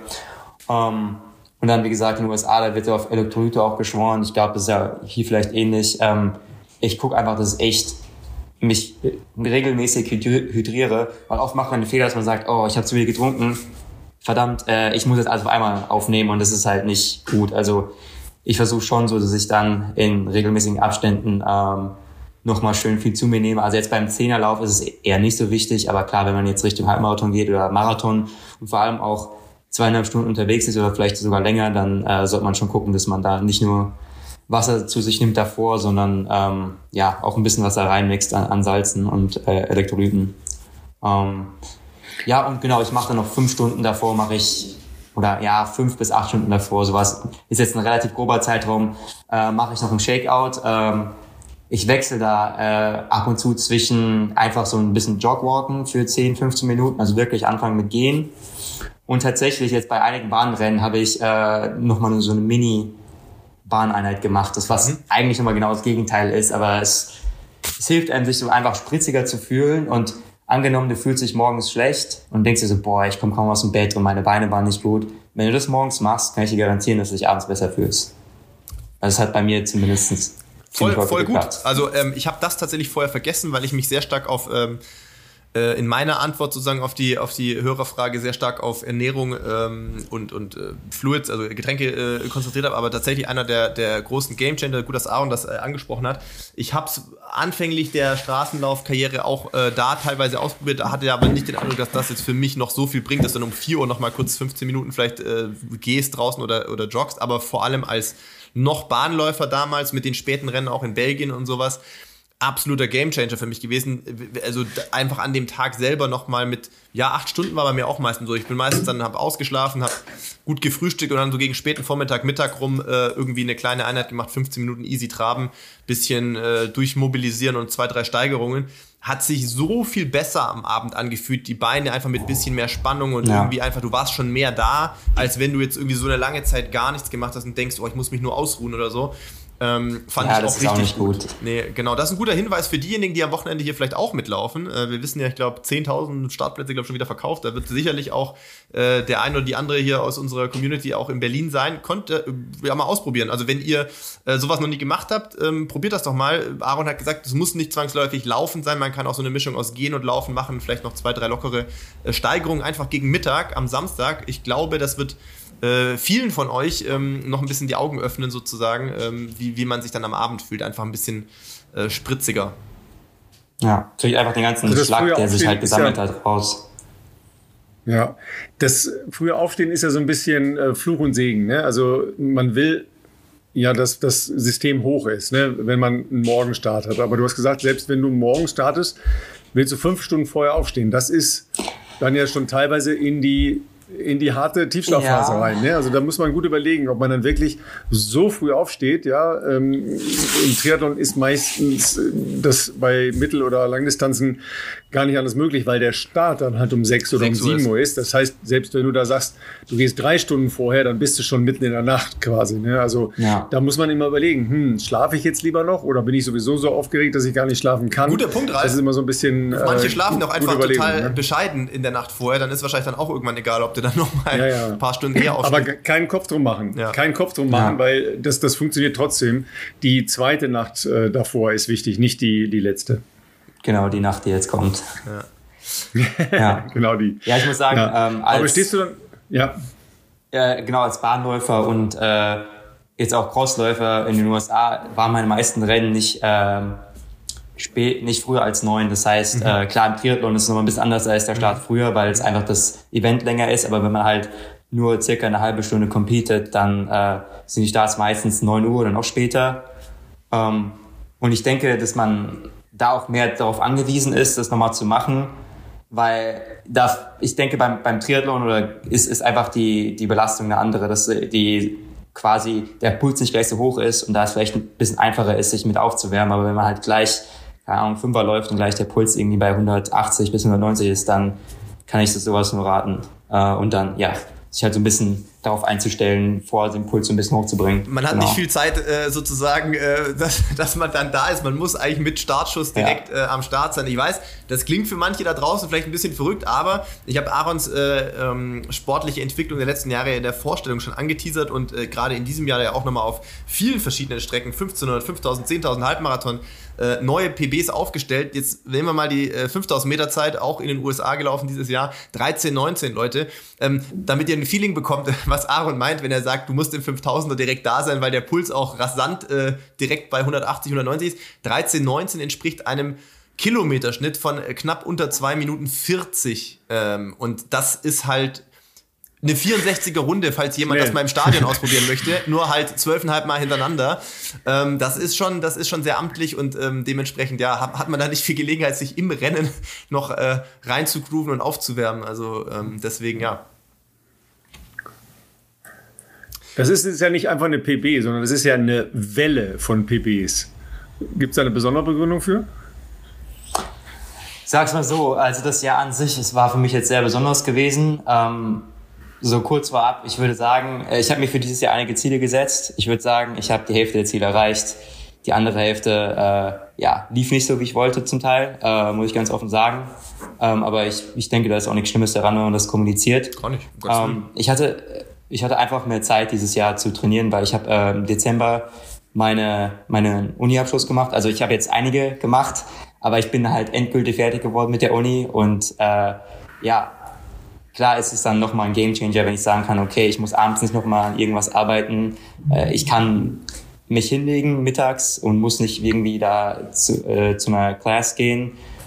Es hilft einfach nur ungemein, dass man halt diese extra Zeit hat. Ähm, und ich denke, das hat mir, hat mir geholfen. Und zweitens konnte ich mich so ein bisschen an das Trainingssystem äh, gewöhnen, was mein, mein Coach damals halt für mich in den USA implementiert hatte, weil ich hatte jetzt leider in den letzten paar Jahren sehr, sehr viele Trainer gehabt. Also es hat sich einfach so ergeben, wie gesagt, ich war in Deutschland gewesen, dann war ich an einer Uni, dann der, an der nächsten Uni, dann gab es da einen Trainerwechsel, es gab an beiden Unis einen Trainerwechsel und hat man am Ende des Tages innerhalb von vier Jahren fünf Trainer gehabt. Und ich habe schon am Anfang gesagt, Laufen ist Laufen ähm, im, im Endeffekt. Aber klar gibt's dann diese auf diesem ja hohen Level, sage ich mal, äh, macht es schon ein bisschen was aus, wenn du jetzt irgendwie von einem Mittelstreckentraining gehst und dann plötzlich fängst du an, äh, von ja 500 Meter, 5000 Meter Training äh, zu 10 Kilometer Halbmarathon-Training zu gehen, weil es einfach zwei verschiedene Ansätze sind, die quasi aber das ähnliche Ziele verfolgen. Und ja, ich habe das Gefühl, da muss der Körper sich einfach erstmal dran gewöhnen, dass du einfach mehr Kilometer machst, die aber weniger intensiv sind, aber du teilst die Pausen anders ein und sowas in der Art. Also ähm, ja, ich habe mich einfach ganz, ganz gut dran gewöhnt, würde ich sagen, und hatte äh, Zeit zu trainieren, hatte eine relativ gute Trainingsgruppe noch in den USA gehabt an der Uni und äh, war motiviert gewesen. Das ist auf jeden Fall was, wo also wir noch Trainingsgruppe ist ja das eine, Philosophie ist das andere, ja, das ist ja klar. Ja. Genau, also ich habe das vorher nur ganz kurz angerissen, deswegen äh, viel besser, wenn du das natürlich noch in eigenen Worten erzählen kannst. Ich habe schon gesagt, du kommst natürlich ursprünglich aus der Frankfurter Ecke, wenn ich das noch richtig im Hinterkopf habe und hast da auch Leichtathletik begonnen bei Hanau oder Genau, ganz früher war es bei Offenbach gewesen und dann habe ich, äh, bin ich nach einer Weile ähm, nach zu Hanau, zu Hanau genau, deswegen genau. Äh, sehr gut. Da, da, bist du immer noch im Verein, ne? Für die Status. Ja. Genau. genau. Ja, ist wie eine Familie. Und hast aber dann die Gelegenheit ergriffen, ähm, sozusagen, und das ist ja auch was, wo wir auch schon in Teilen, Ralf, hier im Podcast ja ab und an drüber gesprochen haben. Deutsches Sportfördersystem in Deutschland ist ähm, gibt es auch, aber ist auch alles schwierig oder vielfach schwierig. Also, gibt es auch, ist schön. Ja, ich, ich, ich versuche das jetzt irgendwie ein bisschen diplomatisch auszudrücken. Also ich, ich, will jetzt nicht sagen, dass hier alles scheiße ist, aber es gibt schon, also es ist halt, hat auch viel mit Verband zu tun, ob man der Liebling von Bundestrainern ist oder nicht, dies, das, ja. das wollen wir jetzt nicht alles vertiefen. Aber ähm, also äh, es ist jetzt hier, es ist möglich, über auch bestehende ähm, Sportfördersysteme Bundeswehr, Polizei, wenn man das denn überhaupt möchte. Ich habe es nie so gemacht. Ähm, aber in den USA ist das einfach ein ganz anderes Ding und das haben wir ja auch schon ab und zu angerissen und es ist ja cool, wenn wir wieder mal jemanden im Podcast haben, der das eben aus erster Hand erzählen kann, wie es nun mal dort ist. Ähm, und du hast für zwei Colleges, äh, bist du gestartet, wenn ich es richtig im Hinterkopf habe, zuletzt eben auch für genau, Eugene, genau, also ja. für Oregon University, äh, eine der oder die renommierteste, ja. wahrscheinlich bekannteste zumindest äh, äh, Uni, was vor allem natürlich auch äh, Fokus auf Laufen äh, ist. Und ähm, genau, vielleicht kannst du uns erzählen, wie kam das damals überhaupt zustande, dass du das erste Mal zu so einem Stipendium gekommen bist? Wie läuft das dann ab vor Ort? Wie ist so der Everyday Lifestyle, die Facilities? Äh, wie, wie, wie kam dann der Wechsel zu, zu Oregon zustande? Ja, genau, also äh, in grauer Vorzeit äh, 2015, 2016. Ähm, ich habe 2015 Abi gemacht, relativ früh mit 17 ich hatte immer die deutschen Bestenlisten gesehen. Ich hatte damit nicht viel zu tun gehabt zu dem Zeitpunkt. Habe ich gesehen, wow, der Typ ist seine Bestzeit in Stanford gelaufen, Philadelphia, alle diese crazy Meets. Äh, wäre es nicht schön, wenn ich die Möglichkeit auch hätte. Äh, da gibt's ja so viel. Weil, wie gesagt, ey, muss man schnell einen Zehntausender in Deutschland finden. Das ist schwierig. Ja. Also bis auf die deutschen Meisterschaften quasi äh, gibt's eigentlich fast gar nichts, zumindest hier im Land. Und dann dachte ich mir, wow, also da gibt's ja jede Woche quasi ein Meet, wo ich äh, Konkurrenz habe, antreten kann, das Wetter gut ist und alles. Aber ich habe mich einfach nicht getraut, äh, Initiative zu ergreifen und dachte, okay, das ist dann vielleicht doch nichts für mich, wenn ich mich quasi diesen Schritt nicht von selbst mache. Und hatte damals ähm, der Simon Stützel äh, bei den deutschen Meisterschaften in Bautzen 2017 äh, auf der Bahn mich angesprochen. Und ich dachte, okay, vielleicht war es genau das, was ich brauchte. Ähm, Simon ist ja äh, von oder Gründer von Scholarbook. Ähm, dann dachte ich, okay, weißt du was, äh, probieren wir es mal aus. Hab mich äh, am Flughafen in Frankfurt mit ihm getroffen, als er irgendwie auf der Durchreise war. Und ja, ich war dann relativ schnell bei der Sache, weil ich dachte, wow, okay, du hast, hast hier nochmal eine Möglichkeit, einen neuen Start zu haben, mit neuen Leuten, neues Trainingssystem, du kannst dich besser darauf fokussieren. Es wird ja immer so viel Gutes, aber auch Schlechtes erzählt über die USA, aber ich war zu dem Zeitpunkt schon häufiger dort gewesen. Es ist jetzt nicht irgendwie so, als würde ich sagen, okay, äh, ist jetzt mein erstes Mal in den USA, ich weiß gar nicht, was ich machen soll. Also ich war schon öfters dort gewesen zu dem Zeitpunkt, habe das Land eigentlich auch gemocht, aber ich habe es halt eher von den touristischen Seiten wahrgenommen. Und ja, äh, ich hatte mit meinen damaligen Bestzeiten, die waren 14, 20 und 3, 30, 20 gewesen, auf 5 und 10, ähm, hatte ich paar solide Angebote bekommen. Aber ja, da muss man es nochmal so ein bisschen in Perspektive setzen. Also das sind gute Zeiten mit äh, 19, 14, 20, 30, 30, 20. Aber damit wirst du nicht irgendwie an die krasseste Uni kommen, wenn du erwartest, dass du da alles bezahlt bekommen willst. Das heißt, du musst dich dann halt dem anpassen und sagen, okay, dann gehe ich halt zu einer Uni, die halt durchschnittlich ist oder ja, solide, äh, kriegst dafür aber alles dort bezahlt ähm, und hast aber ja ein, ein, gutes Team, aber willst jetzt nicht auf dem höchsten Niveau laufen. Ich dachte, okay, das ist, denke ich, besser, als wenn ich irgendwie nur die Hälfte bezahlt bekomme. Because am, am, am Ende des Tages habe ich nicht irgendwie gedacht, dass ich dann mit, mit, irgendwas damit anstelle. Ich will einfach nur in die USA gehen, meinen Abschluss bekommen, äh, keine 50.000 Dollar Schulden haben und halt Spaß gehabt ja. haben, weißt du? Und dann habe ich aber gemerkt, äh, nach äh, ein paar Jahren, also ich wollte eigentlich so früh wie möglich zurückgehen. Ich hatte gedacht, okay, zweieinhalb Jahre. Nach zweieinhalb Jahren habe ich gedacht, okay, ein halbes Jahr mache ich noch. Nach drei Jahren, okay, ein halbes Jahr mache ich noch. Dann hat sich immer mehr hinausgezögert. Und dann am Ende gab's Covid und ich war eigentlich fertig gewesen, gewesen zu dem Zeitpunkt. Aber durch diese äh, Regeln, die dann äh, ja quasi eingetreten sind, dass man dann quasi noch ein extra Jahr hatte, habe ich noch mal ein Jahr dazu bekommen. Und ich dachte, weißt du was? ich könnte jetzt, jetzt habe ich ein volles Jahr, es wird bestimmt irgendwo eine Uni geben, die mich mit einem vollen Jahr, also quasi mit Cross-Country, Indoor-Track und Outdoor-Track ähm, annehmen wird und mir auch ebenfalls alles bezahlen wird. Und dann bin ich ein bisschen äh, gelaufen damals noch. Ich kann mich erinnern, wir sind damals den Zehner gelaufen in Berlin, äh, da ganz im Osten. Mhm. Äh, wir beide, Philipp. Ähm, genau, da, da war ja, ja. eigentlich nichts los gewesen. Also das war eines der einzigen Rennen äh, im September Richtig. 2020 äh, und genau, da die Zeit, die ich gelaufen bin, die war okay gewesen, waren, glaube ich, 28, 46, das erste Mal offiziell unter ähm, 30. Und klar, wenn so wenig los ist, dann wird selbst, ja, also ich sag, also es ist schon, schon eine gute Zeit gewesen, aber jetzt nicht, nichts Bahnbrechendes, aber es hat halt gereicht, um so ein bisschen den Fokus auf sich zu setzen, weil man kann sagen, hey, hier, hier läuft einer schnell, ähm, während die ganze Welt quasi, wenn, ja. wenn nichts los ist und kein anderer äh, Wettkämpfer hat. Und ähm, ich glaube, es hat mir so ein bisschen in dem Moment geholfen, einfach diesen Kontakt ähm, ja, mit Oregon quasi äh, in die Wege zu führen. Und dann habe ich halt nochmal ähm, Simon gefragt von Scholarbook und der hat mir dann, wie gesagt, nochmal gutes Wort eingelegt für mich und mich vernetzt äh, mit den Leuten da und dann ging es eigentlich relativ schnell.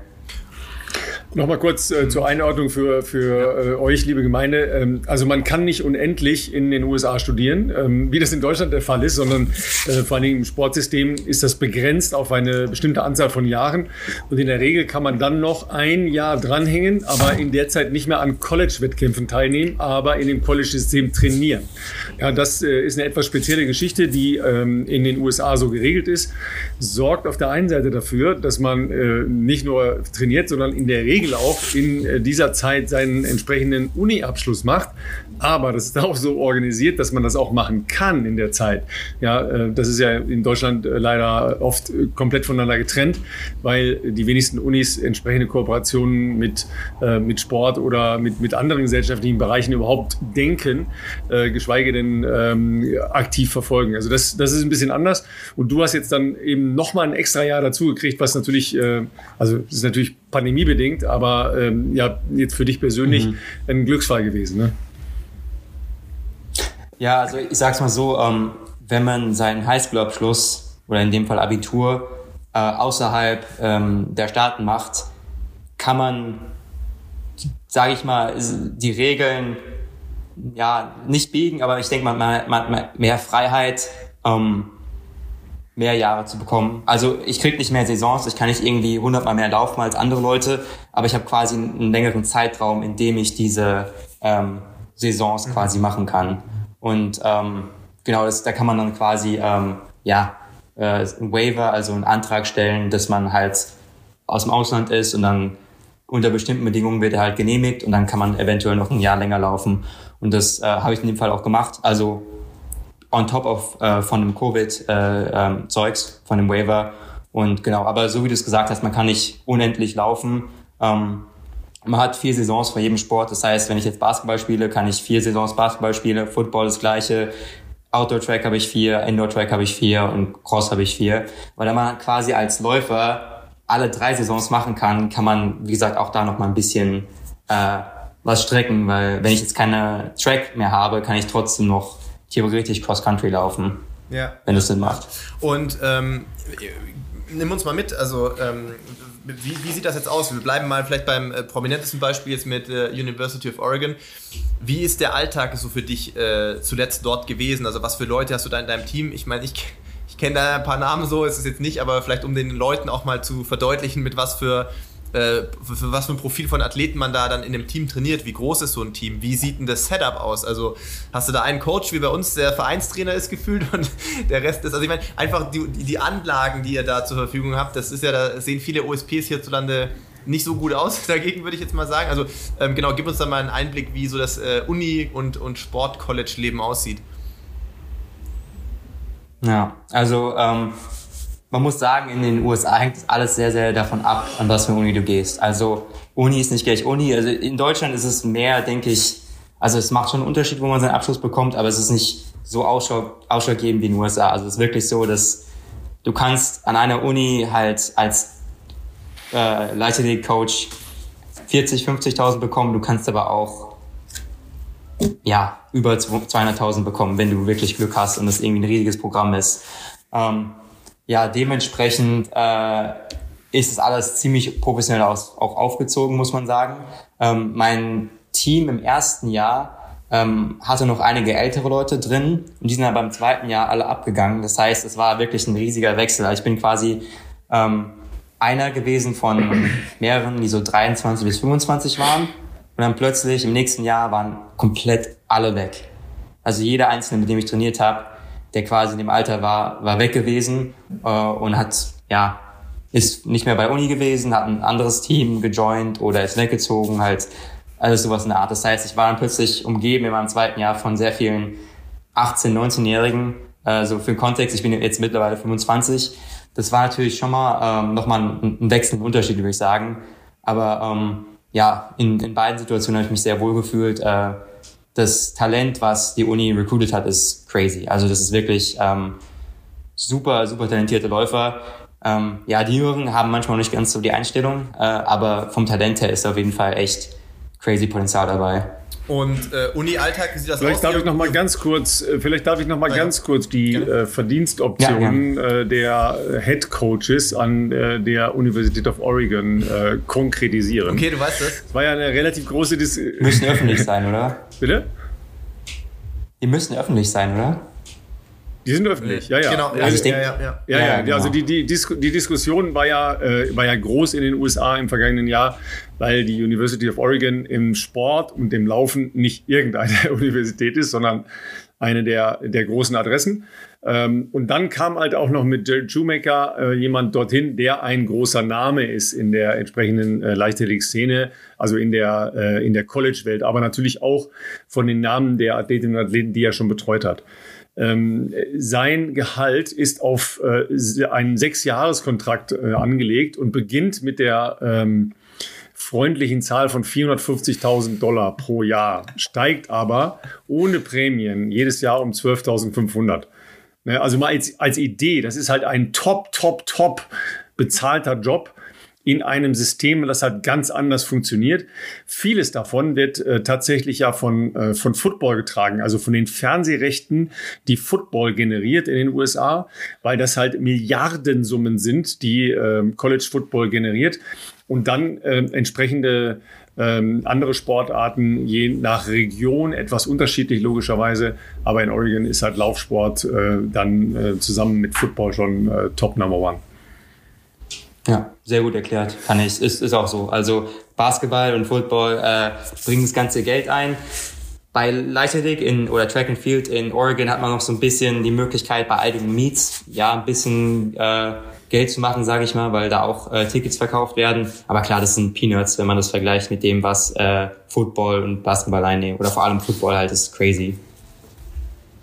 Aber was ja, was ja spannend daran ist, dass es eben nicht nur in das Footballprogramm geht, sondern dass es dann ein Sportprogramm gibt. Ne? Ich weiß ja. nicht, ob das, ob das verpflichtend ist, das weiß ich gar nicht ganz genau. Ähm, es kommt mir manchmal so vor, dass es äh, nicht nur in den, in den Footballbereich dann wieder reingehen äh, darf. Ähm, ich, weiß es halt mhm. halt nur von, von meiner Frau, die ähm, in einer UF in, äh, in Florida war.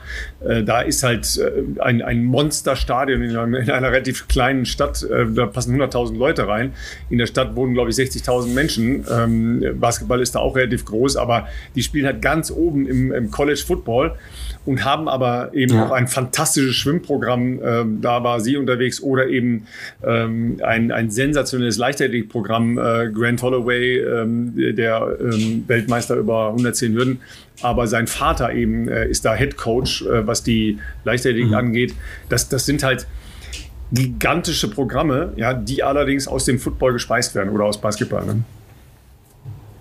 Ja, ich glaube, das ist so ein bisschen, ähm, genau, das, das ist auf jeden Fall ein, ein äh, Income-Stream, sage ich mal, also ein, eine Seite, wo das Geld herkommt. Ansonsten natürlich die hohen Studiengebühren, das ist äh, eine Sache. Ich muss auch einfach sagen, dass das ähm, Alumni-Netzwerk, also Leute, die quasi ähm, früher an der Uni waren und dann äh, ihren Abschluss gemacht haben. Das ist, man ist in der in den USA einfach viel mehr mit seinem mit seinem mit seiner alten Uni verbunden. Das hat man in Deutschland nicht so, würde ich sagen. Dieses so uh, Once a dog, always a dog, uh, once a bearcat, always a bearcat. Also ich werde jetzt nicht irgendwie sagen, Uni Heidelberg, yeah. Das werde ich nicht irgendwie äh, mir auf die ja, was ja Brust schade ist, ne? Was ja übrigens total ist schade so. ist, ne? Ja, ja, genau. Es ist also genau, es, es ist einfach nicht da. Also man hat nicht diese Maskottchen, man äh, wie, wie in den USA, man hat einfach nicht dieses diesen Spirit. Und da, äh, ich kriege ja auch die ganze Zeit E-Mails äh, noch von meiner alten Uni, dass man immer aufgefordert wird zu spenden, dann werden irgendwie diese Sachen damit realisiert und da kommen echt Unsummen an, also an Geld dran. Also ich will nicht sagen, dass in in äh, Deutschland sowas nicht existiert, aber in den USA ist es richtig, richtig professionell aufgemacht, dass äh, diese Spenden wirklich super hoch aufgezogen werden. Dann werden irgendwie Stadionteile nach, also Hayward Field ist ja eigentlich jedes, also das Stadion in Oregon, jeder jede einzelne Sache, die dort existiert, ist nach irgendeiner Person benannt, die quasi äh, gespendet hat. Also es ist wirklich krass und das sind wirklich Summen, die da gespendet, gespendet werden und halt klar in dem Fall von Oregon war es nochmal äh, das Geld von äh, dem Nike-Mitbegründer gewesen, die natürlich dann schon den Unterschied klar. machen. Ähm, weil wir vorher noch äh, das Thema gestreift hatten, ähm, so eine typische äh, Uniwoche bei dir beziehungsweise Uni- und Trainingswoche. Ja. Ähm, wie, wie dürfen wir uns das vorstellen? Äh, wird da zweimal am Tag trainiert? Wie macht man das mit den, mit den äh, Kursen zwischendurch? Äh, was sind so die Facilities? Ich weiß ja, dass da meistens auch ein ganzer Trainerstab, glaube ich, ähm, tätig ist. Eben nicht nur ein Coach, sondern man hat dann auch wahrscheinlich einen Strength-Coach, einen Physio und keine Ahnung. Und wie ist das mit Wohnen? Muss man sich da selber drum kümmern als ähm, Student oder Stipendiat oder stellt das auch die Uni? Ja, ähm, genau. Also ich habe kommt ganz auf, auf die Phase an, wo ich im Training bin.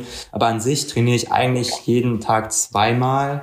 ähm, außer den Tagen, wo ich einen Longrun habe. Ähm, es ist nicht immer Laufen ähm, als zweites Training, aber oft ist es dann halt eine Krafteinheit äh, mit viel Core oder ich gehe schwimmen ähm, oder halt doch nochmal ein kurzer Lauf.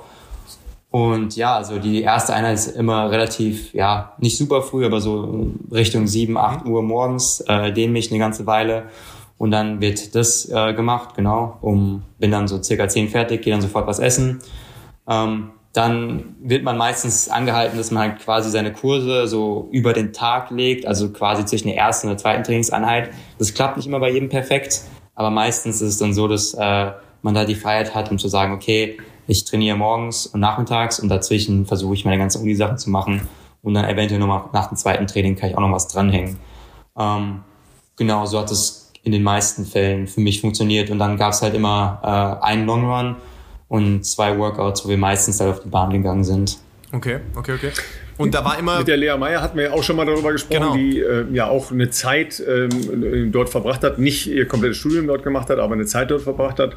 Ähm, wie wichtig ist, äh, ist bei, bei dir, bei euch Alternativtraining? Weil Schwimmen hast du schon gesagt gerade, um, dass das ähm. durchaus mal vorkommt, ja? Also mein erster Trainer hat uns quasi, ich will nicht gesagt, sagen gezwungen, aber wir mussten jeden Mittwoch um 7 okay. Uhr im Wasser sein. Also im. Wasser sein. Für mich, für einen Läufer, also klar, jetzt, wenn jetzt, wenn jetzt mal ein Triathlet ist, wird sagen, ja und, ist so nichts. Aber für einen Läufer ist es natürlich schon, ja, es ist, ist ungewohnt, wenn man plötzlich, äh, also es geht nicht irgendwo darum, 7 Uhr aufzustehen, das ist jetzt nicht das Schlimmste, aber halt um im Wasser zu sein, physisch im kalten äh, Nass zu liegen, das ist nochmal was anderes. Und der, der hat es als relativ wichtig empfunden, dass wir das ein bis zweimal die Woche machen. Ähm, jetzt mit Jerry, also meinem zweiten Trainer, war das nicht so wichtig gewesen. Also äh, da ist quasi so die Einstellung, okay, wenn du laufen kannst und nicht verletzt bist, laufe. Laufe so viel es geht, bis du merkst, es macht keinen Sinn. Und eventuell, wenn, wenn du weißt, dass du einfach verletzungsanfällig bist, aber du brauchst halt für ein gewisses Niveau ähm, ja Zeit, äh, die du quasi deinen Körper belastest, um quasi besser zu werden. Also ich kann nicht irgendwie erwarten, dass ich 13, 30 laufe, 5 Kilometer, aber ich laufe nur 70 Kilometer die Woche. Wenn du halt weißt, dass du dann dich verletzen würdest, wenn du mehr läufst, musst du das halt ersetzen auf dem Bike.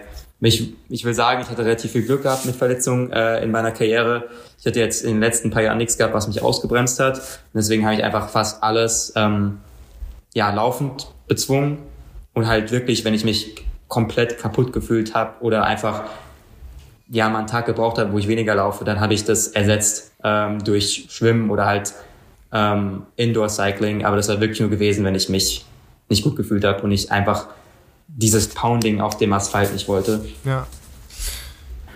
Äh, interessanter Ansatz. Also ich, wir haben hier schon solche Ansätze in allen äh, Formen und Variationen äh, beleuchtet. Und wie du auch vorher gesagt hast beim Laufen, ähm, es gibt viele Wege, die zum Ziel führen. Das ist keine Raketenwissenschaft. Wir haben von Leuten gehört, die sehr viel alternativ trainieren. Ja. Laura Hottenrott, ja eine, glaube ich, der Vertreterin, die auch mit sehr viel anderweitigen, ähm, ich sage jetzt mal Ausdauerschwerpunkten, auch mal auf Langlauf schieben, Winter, auf dem Rad etc. ja offensichtlich sehr gut fährt. Und genauso kenne ich die Ansätze, wenn ich jetzt an Renato Canova denke bei mir oder wie er da mit den Kenianern trainiert, da ist jetzt auch von der Fahrradfahren und Schwimmen jetzt äh, eher selten die Rede, sondern natürlich, wenn du laufen kannst, dann, ähm, dann lauf. Ja, aber die sind, ja, auch, genau. die sind auch so gut im Schwimmbad wie du, daran Das äh, kann auch natürlich der Fall sein, dass wir, um Gottes Willen, bevor wir hier Leute haben, die ertrinken, ähm, lieber äh, an Land bleiben, Leute. Ähm, aber wie du schon sagst, es, äh, ich glaube, gibt da ganz viele verschiedene Ansätze und, und äh, auch viele verschiedene Ansätze, die zu Recht auch zu ähm, Erfolg natürlich führen. Ähm, du hast vorher gesagt, letzte Saison jetzt gewesen, so für dich äh, als College-Athlet. Ähm, jetzt hast du quasi wahrscheinlich so eine Sommersaison, die du so ein bisschen überbrücken kannst und deswegen ja auch gerade in Deutschland bist. Ähm, nimm uns mal mit, ich ziele auf zwei Dinge ab. Punkt eins, Ralf ist da besser beruflich äh, drin in der Thematik als ich. Wie sieht's aus mit Weltmeisterschaften? Ich blick das nicht mehr. Ich, ich bin nicht mehr, ich schaue mir auch die Nominierungsrichtlinien nicht mehr an, aber es wird auch von außen nicht mehr leichter zu verstehen, wer wann wie qualifiziert ist. Ich kenne nur diese geisteskranken Normen, äh, die ja irgendwie bei 13,7 oder so sind, aber da gibt's ja jetzt irgendwie mit Punkten und Weltrangliste und keine Ahnung, was weiß ich, da bei dem Meeting gibt's so viele Punkte und ähm, wie, wie sieht da der weitere Sommerfahrplan aus? Und darüber hinaus natürlich ganz entspannende Frage, so kennt man das aus dem College wie geht's denn weiter? Ich kenne das bei den Amerikanern, also nach dem College kommt direkt der große Profivertrag. Ähm, und da sind ja auch die Oregon Ducks äh, meistens ganz gut äh, mit Nike connected. So, also ähm, genau, vielleicht erstmal, wie sieht dein Sommer aus und bleibst du in den USA danach? Kommst du zurück nach Deutschland? Wie, wo geht die Reise hin? Ja, ne, gute Frage. Also, ich hatte ja meine letzte offizielle Saison als da quasi im ah, Herbst, Herbst okay. äh, Cross Country. Das heißt, ich bin dann quasi ab Januar frei gewesen, zu machen, was ich will. Ich dachte mir, okay, folgendes. Ich bin jetzt noch, habe noch mein Apartment in Oregon. Das wird auch noch bis Juli gehen. Wenn ich weiterhin dort trainieren will, dann kann ich das eher schlecht in einer anderen Marke machen, weil es ist quasi so, die Oregon ist so ein bisschen die Ausnahme, okay, der gesamte Campus ist quasi von Nike gesponsert. Es ist quasi ein Swoosh auf jedem, ja, Stein drauf, den du sehen kannst. Äh, das würde nicht so gut gehen, wenn ich dann da äh, reinlaufe und sage, hier Leute, äh, guck ja. mal, Marke X. Ähm, und ich muss sagen, also ich, ich kann nur gute, also es ist, kann nur persönlich, kann ich eine gute Sache über das Programm sagen. Die haben mir auch danach noch sehr mhm. viel weitergeholfen. Ähm, ich hatte halt noch ähm, Zugriff auf zum Teil Physio, Massage, ähm, konnte auch Nutrition äh, was bekommen ähm, Coaching, Trainingspartner, das war alles noch relativ gut gewesen. Und da dachte ich, okay, äh, ich hatte letztes Jahr im College von, Zeit, von den Zeiten her nicht genau das gemacht, was ich wollte. Also ich habe es nicht unter 28 Minuten geschafft auf 10. Ähm, die fünf waren auch Outdoor nix gewesen damals. Also da war ich einfach platt gewesen von der Indoor-Saison. Da lief dann nicht mehr so viel. Und dann dachte ich, okay, es wäre vielleicht nicht schlecht, wenn ich eine Weile unattached laufe, das heißt ohne Sponsor und dann quasi durch meine Wettkämpfe auf mich aufmerksam mache und dann quasi einen besseren Vertrag unterschreiben kann. Weil es gab Interessenten und ich habe auch schon äh, seit Anfang des Jahres einen Manager. Das heißt, ich war auch in diesem Kontakt gewesen. Ähm, der Prozess, ich kann so viel dazu sagen, lief anders, als ich wollte. Ähm, an einigen Ecken, ähm, ja, war zum Teil enttäuschend, frustrierend. Äh, aber wie gesagt, es läuft nicht immer so alles, wie du willst im Leben. Manchmal äh, passieren Dinge, auf die du keinen Einfluss hast oder ähm, ja, die du einfach nicht umkehren kannst. Und äh, wie gesagt, es war so, so ein bisschen auch nach dem Motto, okay, ich äh, I'll bet on myself, ein bisschen was riskieren. Ähm, ja. Und ich dachte dann, okay, dann wird es eventuell ein Sponsor werden, der nicht mit der Uni was zu tun hat. Und dann kann ich diesen Vertrag halt unterschreiben, ähm, wenn ich nach Deutschland zurückgehe. Das hat dann dementsprechend nicht geklappt. Ich bin aber jetzt relativ zuversichtlich, dass es äh, die nächsten, also wenn es ganz gut klappt, sagen wir es mal so, dann könnte ich jetzt schon in Berlin in einem neuen Trikot laufen. Ähm, ich arbeite gerade dran, aber wie gesagt, es gab da etliche Sachen, die es leider da könnte ich einen ganzen Roman drüber schreiben, Leute, äh, die es leider verlangsamt haben, die nicht so auch sind, wie ich äh, es haben sollte. Erzähl ruhig, wir haben Zeit. Also, vielleicht, vielleicht, ja, ich weiß nicht, es geht, ich weiß nicht, ob Aaron über die Details genau sprechen kann, aber interessant wäre in dem Kontext, lag es eher am Management oder eher an ja. den Vertretern der Marken, dass äh, gewisse Dinge vielleicht nicht, ähm, nicht zustande gekommen sind? Ähm, nee, also mein Manager hat da wenig Schuld, also er hat echt einen guten Job gemacht, äh, hat mich gut vertreten, ist sehr geduldig geblieben mit mir, obwohl ich, wie gesagt, gesagt habe, hey, ich kann äh, Vertrag X nicht unterschreiben, solange ich noch in der Uni bin. Es ist, ist auch blöd, ich will keine Zeit schinden, aber äh, ich habe halt, ich bin halt in einer besonderen Situation gerade. Ähm, an dem lag es nicht. Es lag einfach, wie gesagt, ich, ich will jetzt niemandem eine Schuld zuschieben. Es hat einfach an einigen Ecken nicht gepasst. Und ich denke, dass ich äh, ja zum Teil auch ein bisschen ähm, aktiver hätte sein können ähm, und vielleicht ein bisschen zu passiv war an einigen Stellen. Aber wie gesagt, man lernt auch draus und äh, die Zeiten, die ich dieses Jahr gelaufen bin, die sind ja auch nicht äh, ganz ohne. Ich bin mit denen auch relativ zufrieden. Ähm, ging das erste Mal unter 28 Minuten auf 10 Kilometer, ging zweimal unter 13,20. Der Halbmarathon, äh, ja. du warst ja vor Ort gewesen, das waren jetzt nicht die besten Bedingungen gewesen. Äh, wir waren beide dort und äh, da ging es ja auch unter 62 Minuten. Ähm, ich denke, das ist ohne Höhentrainingslager ähm, ganz, ganz gut gewesen. Das ist auf jeden Fall was, was ich in Zukunft hinzufügen will. Und ähm, ja, ich arbeite gerade mit Hochdruck daran. Das ist quasi jetzt die Nummer eins Priorität, dass ich äh, quasi ein Vertrag ähm, zustande kommt. Und äh, habe auch heute schon deswegen äh, wieder ein bisschen E-Mail-Verkehr gehabt. Aber genau, im Bestfall äh, trete ich am Samstag schon ein neues Trikot an. Wenn nicht, dann äh, wird es im Rennen danach werden. Das habe ich jetzt schon einige Male gesagt, aber wie gesagt, leider ähm, liefen, liefen ein paar Dinge anders. Aber ich, ich werde jetzt nach dem äh, nach der Runners Night meine Saisonpause machen und dann wird es halt im nächsten Rennen äh, der Fall sein. Aber genau, das ist so ein bisschen, bisschen dazu. War eine relativ komplizierte Phase, würde ich sagen. äh, Fokus, ähm, das ist vielleicht noch interessant, langfristig Deutschland-Base oder äh, USA-Base? Ja, genau. Also ich denke, dass ich wirklich ähm, Höhentrainingslager brauche. Ich denke, es würde bei mir ähm, gut wirken. Ich war jetzt einmal in Flagstaff gewesen für ein paar Tage. Es hat mir ganz gut gefallen dort. Und ich hatte jetzt auch vor ein paar Tagen einen Anruf gehabt mit einem Trainer, der in Flagstaff ähm, based ist. Den werden auch einige kennen wahrscheinlich. Ähm, und der wäre bereit, mich zu coachen. Der hat eine kleine Gruppe dort. Und ich denke, dass ich äh, jetzt erstmal die nächsten paar Wochen, Monate in Deutschland bleiben werde. Stehen jetzt auch noch ein paar andere Wettkämpfe an nach meiner Pause. Ich glaube, äh, deutsche Straßenmeisterschaften stehen an und dann äh, tatsächlich auch die Halbmarathon-WM ähm, am 1. Oktober. Und ich denke, dafür will ich noch im Land bleiben und dann äh, überlege ich mir halt, äh, wieder Cross-EM zu laufen. Äh, das wäre ein ganz cooles Highlight für den Winter. Und dafür würde ich mich gerne in den USA vorbereiten, in Flagstaff und dann auch längerfristig dort bleiben. Das heißt, ich dann wirklich äh, diesen Höhenboost bekomme, den ich bislang noch nicht hatte. Und ich denke, dass ich auch längerfristig, also was, was heißt längerfristig? Ich denke, dass ich nächstes Jahr nochmal das mit der Bahn versuche. Der Plan für dieses Jahr war gewesen, sich für die WM zu qualifizieren auf fünf.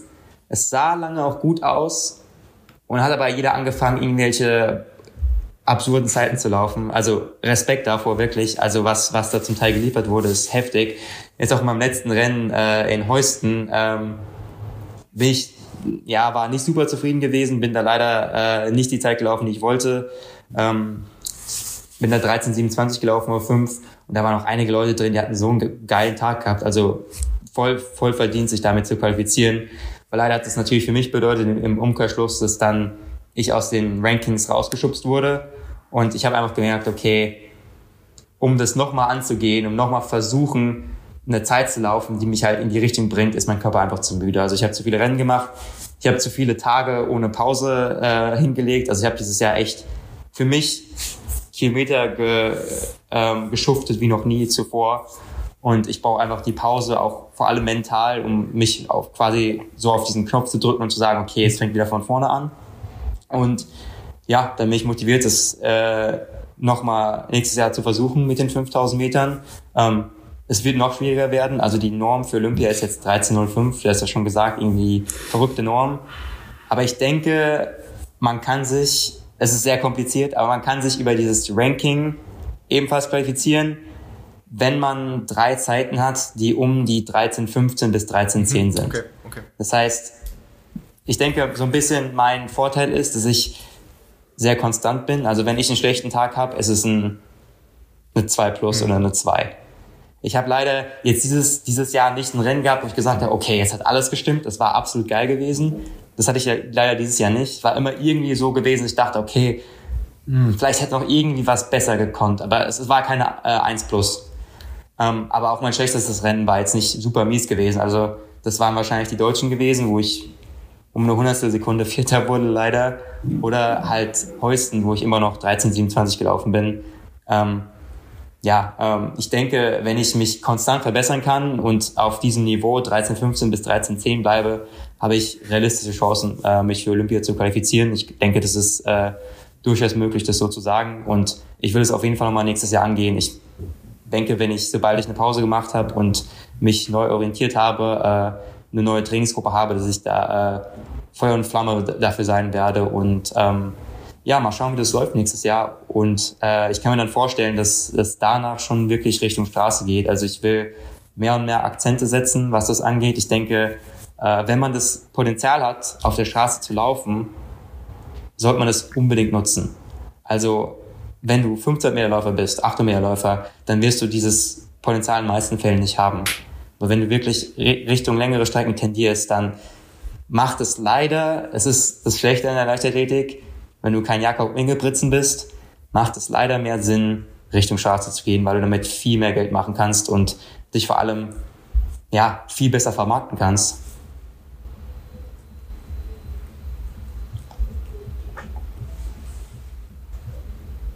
Hätte ich noch was sagen sollen? Nee, alles gut. Nee, nee, äh, du warst, du warst, ganz, Erst mal kurz, du, lassen, warst ja. ganz kurz unterbrochen. Äh, alles gut. Alles super. Wir sind so, alles okay, okay, angekommen. Also, ja. ähm, äh, nee, äh, super, super. Ja. Ja. Also erstmal, was ich super finde, ähm, dass du nicht mit, mit Finger auf anderen zeigst, sondern äh, dass du immer bei dir bist und sagst, äh, das mit dem Vertrag, da äh, habe ich vielleicht an der einen oder anderen Stelle gezögert und ich habe diese Saison das und das gemacht.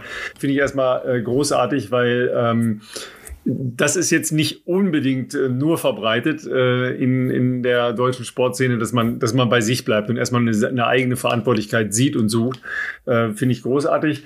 Ähm, wir haben es ja schon gesagt mit den Bestzeiten, du, du bist ja jetzt in, in Bereichen, wo man sagt, wow, das sind ja eigentlich alles Weltklasse-Leistungen. Aber was, was du halt auch gesagt hast, die, die Orientierung wird dann irgendwann nicht mehr so klar, wenn du auf so einer Range halt äh, Bestleistung erzähl, erzielst, ja. Wohin geht die Reise? Ja, das hast du jetzt ja sehr klar äh, fokussiert, dass äh, Olympische Spiele da nächstes Jahr einfach nochmal äh, so, so ein Ding sind. Aber ich weiß gar nicht, ob das so schlecht ist. Ich weiß, äh, ich weiß, Philipp, du ähm, trauerst auch der Bahn, also diesem richtig schnell Laufen immer so ein bisschen hinterher. War schon auch eine geile Zeit. Weil ja. ähm, ja, die, der Ereigniswert von, von ähm, den Straßenveranstaltungen ist ja dann doch oft ein bisschen höher. Ja.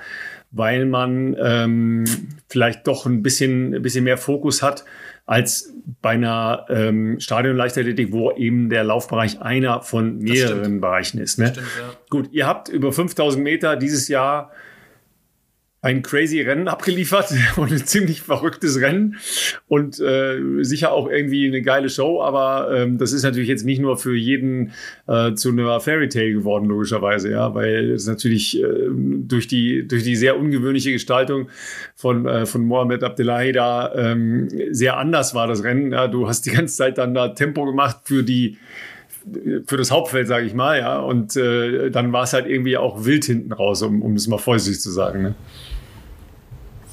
Ja, ich kann dazu nur mal was sagen. Also es sah von außen relativ unbeholfen aus, aber es gab halt auch da einen Plan. Ähm, ich hatte vorher mit Mohamed gesprochen und meinte, okay, hey, wir brauchen beide eine gute Zeit. Also wir müssen nicht Bestzeit laufen, aber wir brauchen halt eine gute Zeit, ähm, damit wir mit den Punkten, die man halt bekommt von äh, ersten, zweiten, dritten, vierten Platz von deutschen Meisterschaften, damit wir damit unser Ranking pushen können. Weil realistisch gesehen hätte ich halt mit einem dritten, zweiten, ersten Platz und einer soliden Zeit äh, mich wirklich noch qualifizieren können für ähm, die WM. Das war vollkommen realistisch gewesen, denke ich. Und das haben auch, wie gesagt, Mohamed und ich in dem Zusammenhang versucht.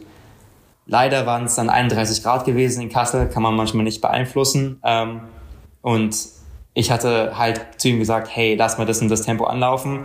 Ich habe nach 400 Metern gemerkt, das kriege ich nicht hin. Es ist einfach viel zu warm. Und wenn ich jetzt mit ihm angehe, schieße ich mich ab. Dann habe ich nichts mehr übrig, die letzten paar Runden. Und äh, dann dachte ich, okay, eventuell kann ich einen Ticken langsamer anlaufen und dann die letzten Kilometer doch nochmal, oder die letzten zwei Kilometer nochmal ein bisschen äh, schneller machen. Und die Sache ist halt gewesen, dass die anderen, die hinter mir waren, zu dem Zeitpunkt diesen Druck nicht hatten. Die haben dieses Rennen nicht so sehr gebraucht. Die, die haben einfach nicht eine schnelle Zeit gebraucht aus dem Rennen die ich benötigt hatte. Und deswegen dachten sie, okay, äh, ich gehe mit allem mit. Wenn es schneller wird, dann hängen wir uns halt hinten rein. Wenn es langsam wird, dann tragen wir ein paar Runden. Das konnte ich mir halt nicht erlauben. Und äh, ja, leider war es dann doch zu warm gewesen. Und ich habe mich echt, das war hart gewesen. Ich habe mich echt paar Tage lang nicht gut gefühlt danach. Äh, hat mich ziemlich mitgenommen, äh, dieses Rennen.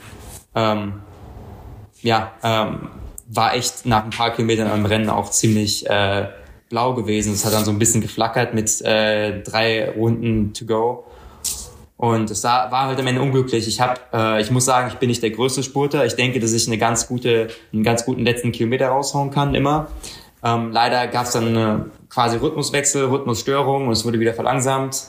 Äh, und ich habe da einfach ein paar Sekunden verloren, wo ich gerade wieder im Rhythmus war, um den letzten Kilometer schneller zu laufen.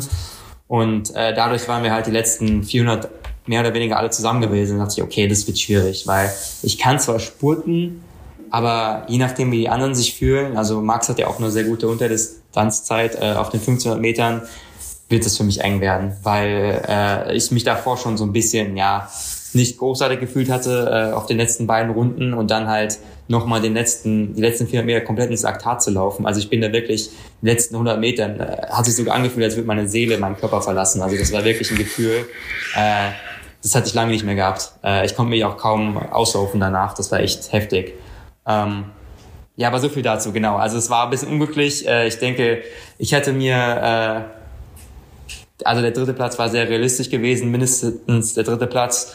und es am Ende dann so klappt, ist, ist auf 5000 Meter sehr unglücklich, aber ähm, ich denke, das ja, ist, ein, ist der Beweis, dass für nächstes Jahr äh, absolut alles möglich ist.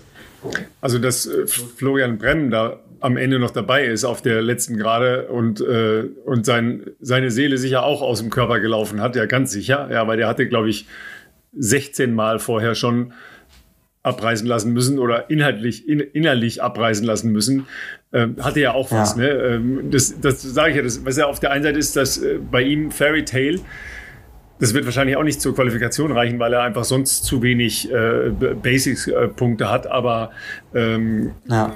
das ist dann halt für denjenigen, der Vierter wird und eben nicht mehr die Punkte ausreichend einsammelt, äh, genau das, das umgekehrte Ding. Ne? Also dazwischen schwankte das ja.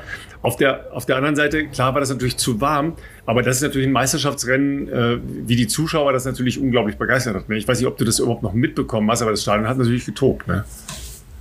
Ja, das wurde mir ganz häufig danach gesagt und äh, ich habe auch darum gar nicht gedacht. Also es war so wirklich nicht in meinem Kopf gewesen. Ich dachte nur so, also es war quasi so für mich, als wäre ich das alleine gelaufen mit den anderen Typen auf der Bahn.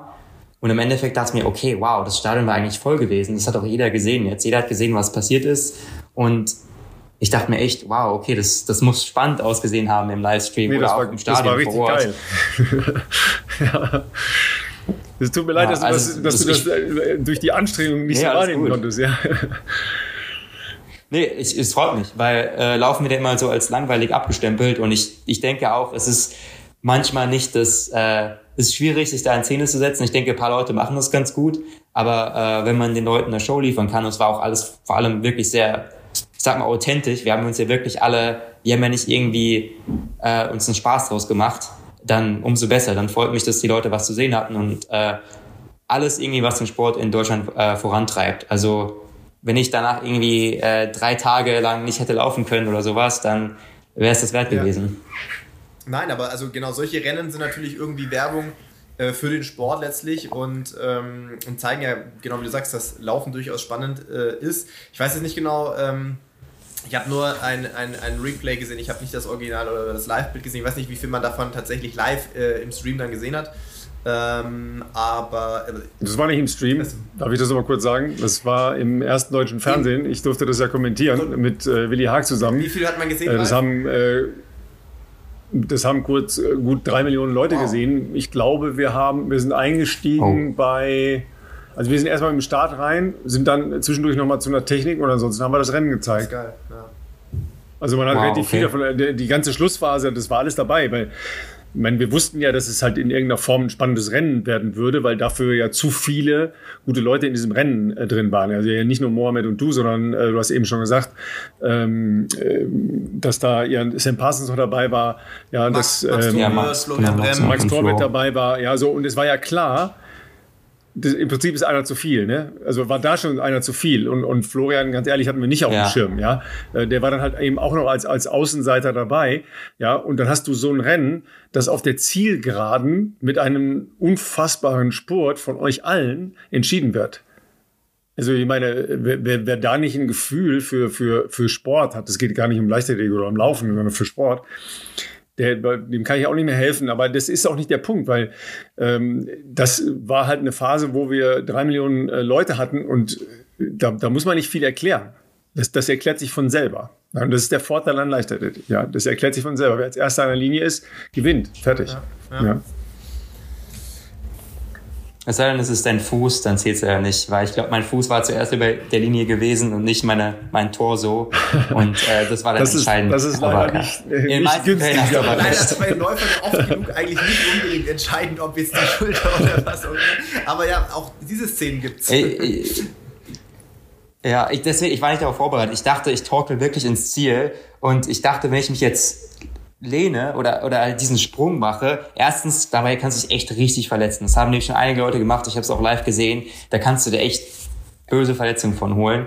Und zweitens dachte ich, okay, wenn ich zu früh springe, dann haut's mich vor der Linie hin und ich liege dann ein Meter ja. vor der Linie da. Und ich das, dachte, okay, ey, das kann doch nicht darauf ankommen, ja. dass ich jetzt springen muss, um, um das zu entscheiden. Dann dachte ich einfach, okay, es wird schon irgendwie gehen, wenn ich irgendwie so meine mich am Ende noch ins Ziel hiefe oder so. Hauptsache ich fliege vorne nicht hin und es da halt an einer Hundertstel liegt. Ich glaube, ja, ich sag's mal so, das wird wahrscheinlich äh, das meiste Pech äh, sein, das ich im Leben haben werde. Und ich, ich werde jetzt damit leben müssen, aber so ist es halt manchmal. Also äh, wir, ver wir verlinken einfach das Ding nochmal in den Show Notes, dann kannst du dir das dann nochmal anschauen. Äh, Gibt es das als Replay? Nicht, Gibt's das als aber ihr, ihr, ihr zu Hause solltet es euch nochmal anschauen, weil das war's wert. Ich suche das nochmal ja, raus, vielleicht äh, haben wir da den Clip nochmal ähm, und können das in den Show Notes verlinken. Wir werden natürlich auch Aarons Instagram-Profil in den Show Notes verlinken, also äh, folgt ihm da gerne. Ähm, du bietest da ja coole Einblicke in deine Laufreise, sage ich jetzt mal, und auch aus den USA hast du da ja immer viel gepostet. Also wen das interessiert, auf jeden Fall ähm, da vorbeischauen und Aaron abonnieren. Ähm, jetzt vorausschauend zum Wochenende. Wir werden es ja sehen. Ähm, also ich von der von, von in außen. Welchem, in welchem Trikot läufst du nochmal am Samstag?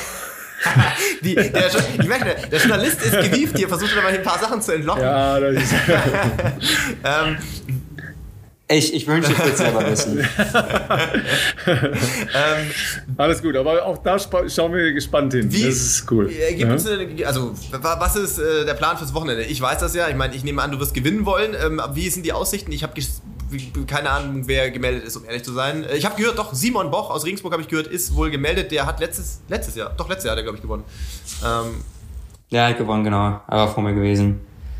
Ähm, also eins mal vorab, genau, also äh, ich will auch jetzt, sobald ich den Vertrag gesigned habe, wenn es endlich mal der Fall ist, will ich auch, denke ich, die Leute mehr mitnehmen ähm, auf meine Reise. Ich denke, es gibt so viel zu sagen und, und zu bereden und zu berichten, äh, vor allem wenn man dieses Doppelleben in den USA und in Deutschland äh, führt. Ähm, da will ich auf jeden Fall mehr auf, auf Instagram machen, da ein bisschen mehr erzählen. Ähm, und ich hatte mir auch überlegt, ein bisschen was mit Videos zu machen, muss ich mir überlegen, weil da braucht man auch so ein bisschen selber Know-how. Aber genau, nur so am Rande. Ähm, wegen dem Rennen. Äh, ja, ich weiß, dass der Johannes Motschmann gemeldet ist. Äh, ich bin gerade bei seinem Bruder in der Nicht Hütte. zu vergessen, das wollte ich sagen, ich muss natürlich hier für, weiß ich mit Sicherheit, dass er für dass sein Team Werbung machen. Also für unser Team, ähm, der Marathon-Team Berlin wird natürlich vertreten sein. Hätte mich jetzt gewundert, wenn Johannes nicht da ist. Ähm, ja. Ich gehe mal davon aus, die werden da in kompletter Mannschaftsstärke ja. auflaufen. Alina ja leider, glaube ich, nicht. Die ist verletzt. Ähm, mein letzter Stand zumindest. Aber ähm, ich denke mal, die die ähm, Schönis werden sicherlich auch dabei sein aus Frauensicht. Bei den Männern, okay, Johannes, du, Simon, ähm, wen, wen haben wir noch? Ja, ich weiß nicht. Simon hat irgendwie gepostet, dass äh, Race Week ist, aber dann hatte ich äh, Lukas, also Johannes Buller, gefragt. Er meinte, er läuft nicht. Aber ich, ja, ich, ich, keine Ahnung. Ich bin jetzt auch verwirrt. Ich weiß okay. nicht, ob er am Start ist. Ich habe okay. jetzt keine Bestätigung. Ich weiß tatsächlich im Moment nur mhm. von Johannes.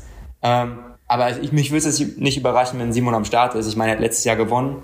Ähm, es wird wahrscheinlich nochmal gut in eine Vorbereitung für den Marathon reinpassen. Keine Ahnung. Ähm, Wegen dem Rennen, also ich habe auf dem Papier die schnellste Bestzeit. Ich bin der Einzige, der unter 28 geblieben ist. Ist allerdings jetzt leider ein Straßenrennen und ich weiß nicht, ob ich noch in der Verfassung bin, in der ich halt früher war dieses äh, Jahr, weil es waren jetzt wie gesagt, äh, ich habe dieses Jahr noch keinen Tag äh, off gehabt so ein bisschen. Das heißt, ich war die ganze Zeit so unter Strom gewesen. Ähm, ja, ich hoffe natürlich, dass es Richtung, also ich bin eigentlich niemand, der irgendwie Ankündigungen macht oder sowas. Das mache ich nicht gerne. Äh, weil ja, da kann man sich manchmal so ins eigene Fleisch schneiden. Aber ich hoffe, dass es Richtung Streckenrekord geht. Ähm, der ist von 1999 und liegt bei 28, genau, genau, 28,35 von Carsten Eich. Ähm, ja, also das sollte eigentlich unter normalen Umständen möglich sein, in die Richtung zu laufen und natürlich dann auch zu gewinnen. Aber wer weiß, ähm, ja, also letztes Jahr war es relativ warm gewesen, dieses Jahr soll es ein bisschen kühler werden. Ich hoffe aber, dass meine Beine äh, mich noch ganz gut tragen können. Ich bin ja erst noch vor zwei Wochen in in den 13, 20ern gelaufen auf 5 ähm, bei 25 Grad. Ich hoffe einfach mal, dass es wieder in die, äh, ja, dass ich noch bei dieser Stärke bin, sage ich mal, und es auch zeigen kann. Und ja, 10 sind ein bisschen länger, habe ich jetzt länger, eine Weile nicht mehr gemacht, aber ich bin eigentlich noch in solider Verfassung. Sehr cool. Das klingt doch super. Ich werde das. Äh, ja, dann wünschen wir dir auf jeden Fall äh, einen, einen, coolen Showdown. Ja, ähm, ja, du bist vor Ort. Ähm, ich kann leider nicht, weil wir übertragen ja am Samstag Nächstes Leichtathletik-Event, ja, relativ prominent, also nicht nur komplett im Stream, sondern dann eben auch zwischen 18 und 20 Uhr im ersten, also da, wo normalerweise die Bundesliga läuft, aber die läuft noch nicht, also ne, Leichtathletik aus Leverkusen. Nice. Da ist allerdings äh, ah, 1500 ja. das längste, mhm. was, äh, was angeboten wird, ne, aber ein paar sehr, sehr spannende Geschichten noch in Richtung äh, Weltrangliste, WM-Qualifikation äh, und so weiter, äh, vor allen Dingen für die Sprinter. Ähm, leider ja ein paar Verletzungen bei Männern und Frauen, aber die Option halt in die Staffel noch reinzukommen, ähm, ein paar gute technische Wettbewerbe. Also da lohnt sich mal einen Blick reinzuwerfen. Ne? Für euch leider schwierig, aber ihr könnt es dann nachher im Stream mal gucken. Ja. Das klingt auch hervorragend. Ja, ähm, dann würde ich mal sagen, Aaron, äh, wir wollen dich jetzt von deiner Regeneration auch nicht äh, zu lange abhalten. Du äh, kommst hier von der Abschlusseinheit und sollst ja hoffentlich heute noch ein bisschen entspannen können, die Beine hochlegen. Äh, vielen Dank dir für deine Zeit für uns. Du bist auch schon wieder eine Stunde ähm, hier bei uns dabei. Ähm, hat uns riesig gefreut, dass du so spontan ja, auch zugesagt hast. Ähm, du weißt es vielleicht noch nicht, die Leute, die, ja, die wie uns. Immer haben wir, wie immer haben wir Wochen und Monate lang unsere Vorplanung in Excel-Tabellen verewigt. Wie immer haben wir das nicht gemacht. Nein, also der Aaron war schon lange bei uns auf unserer, sage ich mal, internen Liste, aber wir sind oft sehr spontan mit unseren Einladungen. Deswegen habe ich gesehen, hey, Aaron ist gleich wieder in Deutschland. Gucken wir mal, ob wir da spontan was hinbekommen. Und du warst ja auch verrückt genug, da ähm, zuzusagen, was uns mega freut. Ähm, in dem Falle sage ich jetzt schon mal viel Erfolg fürs Wochenende. Wir sehen uns aber sicherlich vor dem Rennen äh, bestimmt auch noch in Berlin am Samstag. Ähm, folgt Aaron auf Instagram, äh, wird ein sehr spannender weiterer Weg sein, ähm, den er da sportlich auch vor sich hat. Er hat selber gesagt, 25 ist er, also in dem Alter, da habe ich auch noch gedacht damals, äh, da hast du noch gefühlt äh, Äonen von Jahren vor dir, da hast du noch ja, ganz genau viel alles. vor dir. Also das wird auf jeden Fall spannend äh, sein zu verfolgen. Und ähm, Ralf, dir äh, morgen, morgen, heute, gute Rückreise. Oder wann kommst du aus Frankreich zurück? Morgen. Morgen, morgen. morgen zurück und dann morgen Abend noch Leverkusen. Ne, Probe, Vorbesprechung, Samstagübertragung. Dann haben wir morgen alle Reisetage, außer Aaron, äh, der entspannen kann. Äh, wir nach Berlin, du morgen zurück nach Deutschland. Okay. Ähm, vielen Dank, Aaron, mega. Und euch zu Hause natürlich auch vielen Dank ähm, fürs Einschalten, fürs Zuhören, ähm, für viele Nachrichten, egal. Kaffee in Silent Socken waren die letzten zwei Wochen echt crazy. Ich freue mich nach Berlin mal, vielleicht zwei, drei Wochen ein bisschen ein, zwei Gänge runterzuschalten und äh, mal gucken, was wir nächste Woche erzählen. Wird nicht passieren, kann ich dir gleich schon sagen. Wird nicht passieren. Schauen wir mal weiter. In diesem Sinne, macht's gut, wir hören uns nächste Woche. Ciao, ciao.